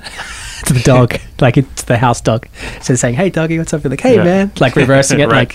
like like perso- instead of perso- you know personifying the dog like opposite is funny. So you know just Yeah, stuff like good. That and I like you know like um I wanted to hang with him. Like I tried to hang with him like outside the band. Like I wanted to try and go surfing with him and stuff. And like I'd be like before we went out in the last tour I was like hey man if you want to hang before we go out I'm around love to hang or something you know just Yeah. like you know just like be like bros or something you know so anyway um, it's, it's, uh, one of those things, man. It's Yeah, irreversible. The irreversibility of it. it is like there's, there's no rewind. I mean, we knew we knew like he wasn't well, and um, we and we, but but but it was weird because he did like a killer. Sometimes he just did this amazing show, and then sometimes it wasn't great. But most of the time, it was it was he was pretty he was pretty fucking play play good still. And um, but I but then again, like I didn't know what to compare him from from the old days because I didn't know like STP as well, you know, like the other people would like Yeah, so I didn't know, but to me it was good. And like he was, he was like getting better and better again. Like he, he was. We started to find our road legs again a lot, and then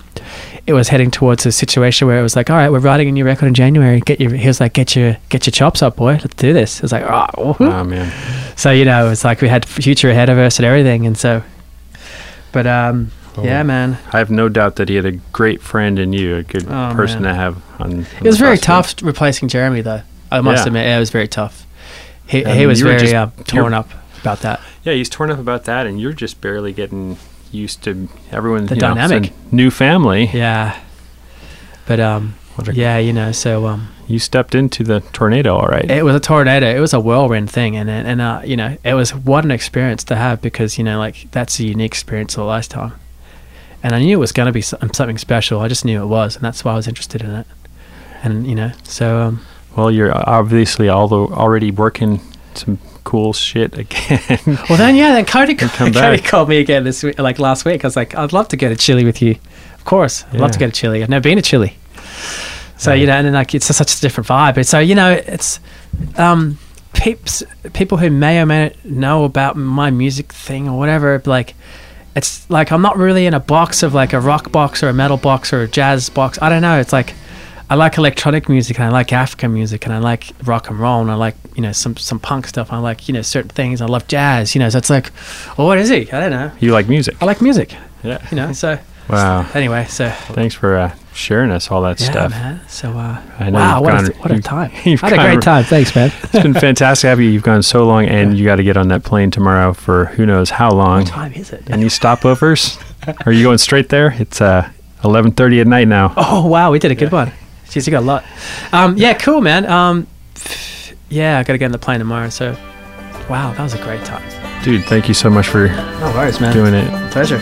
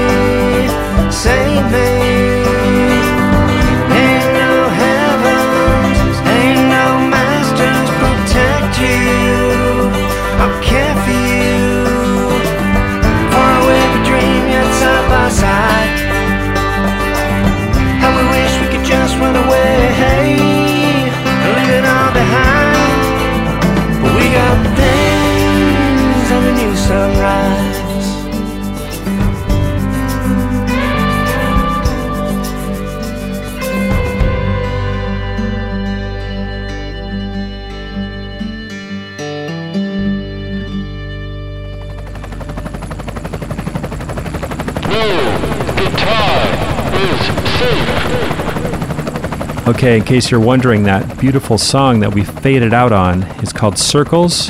It's by Scott Weiland and the Wildabouts, in case you don't have his Blaster record.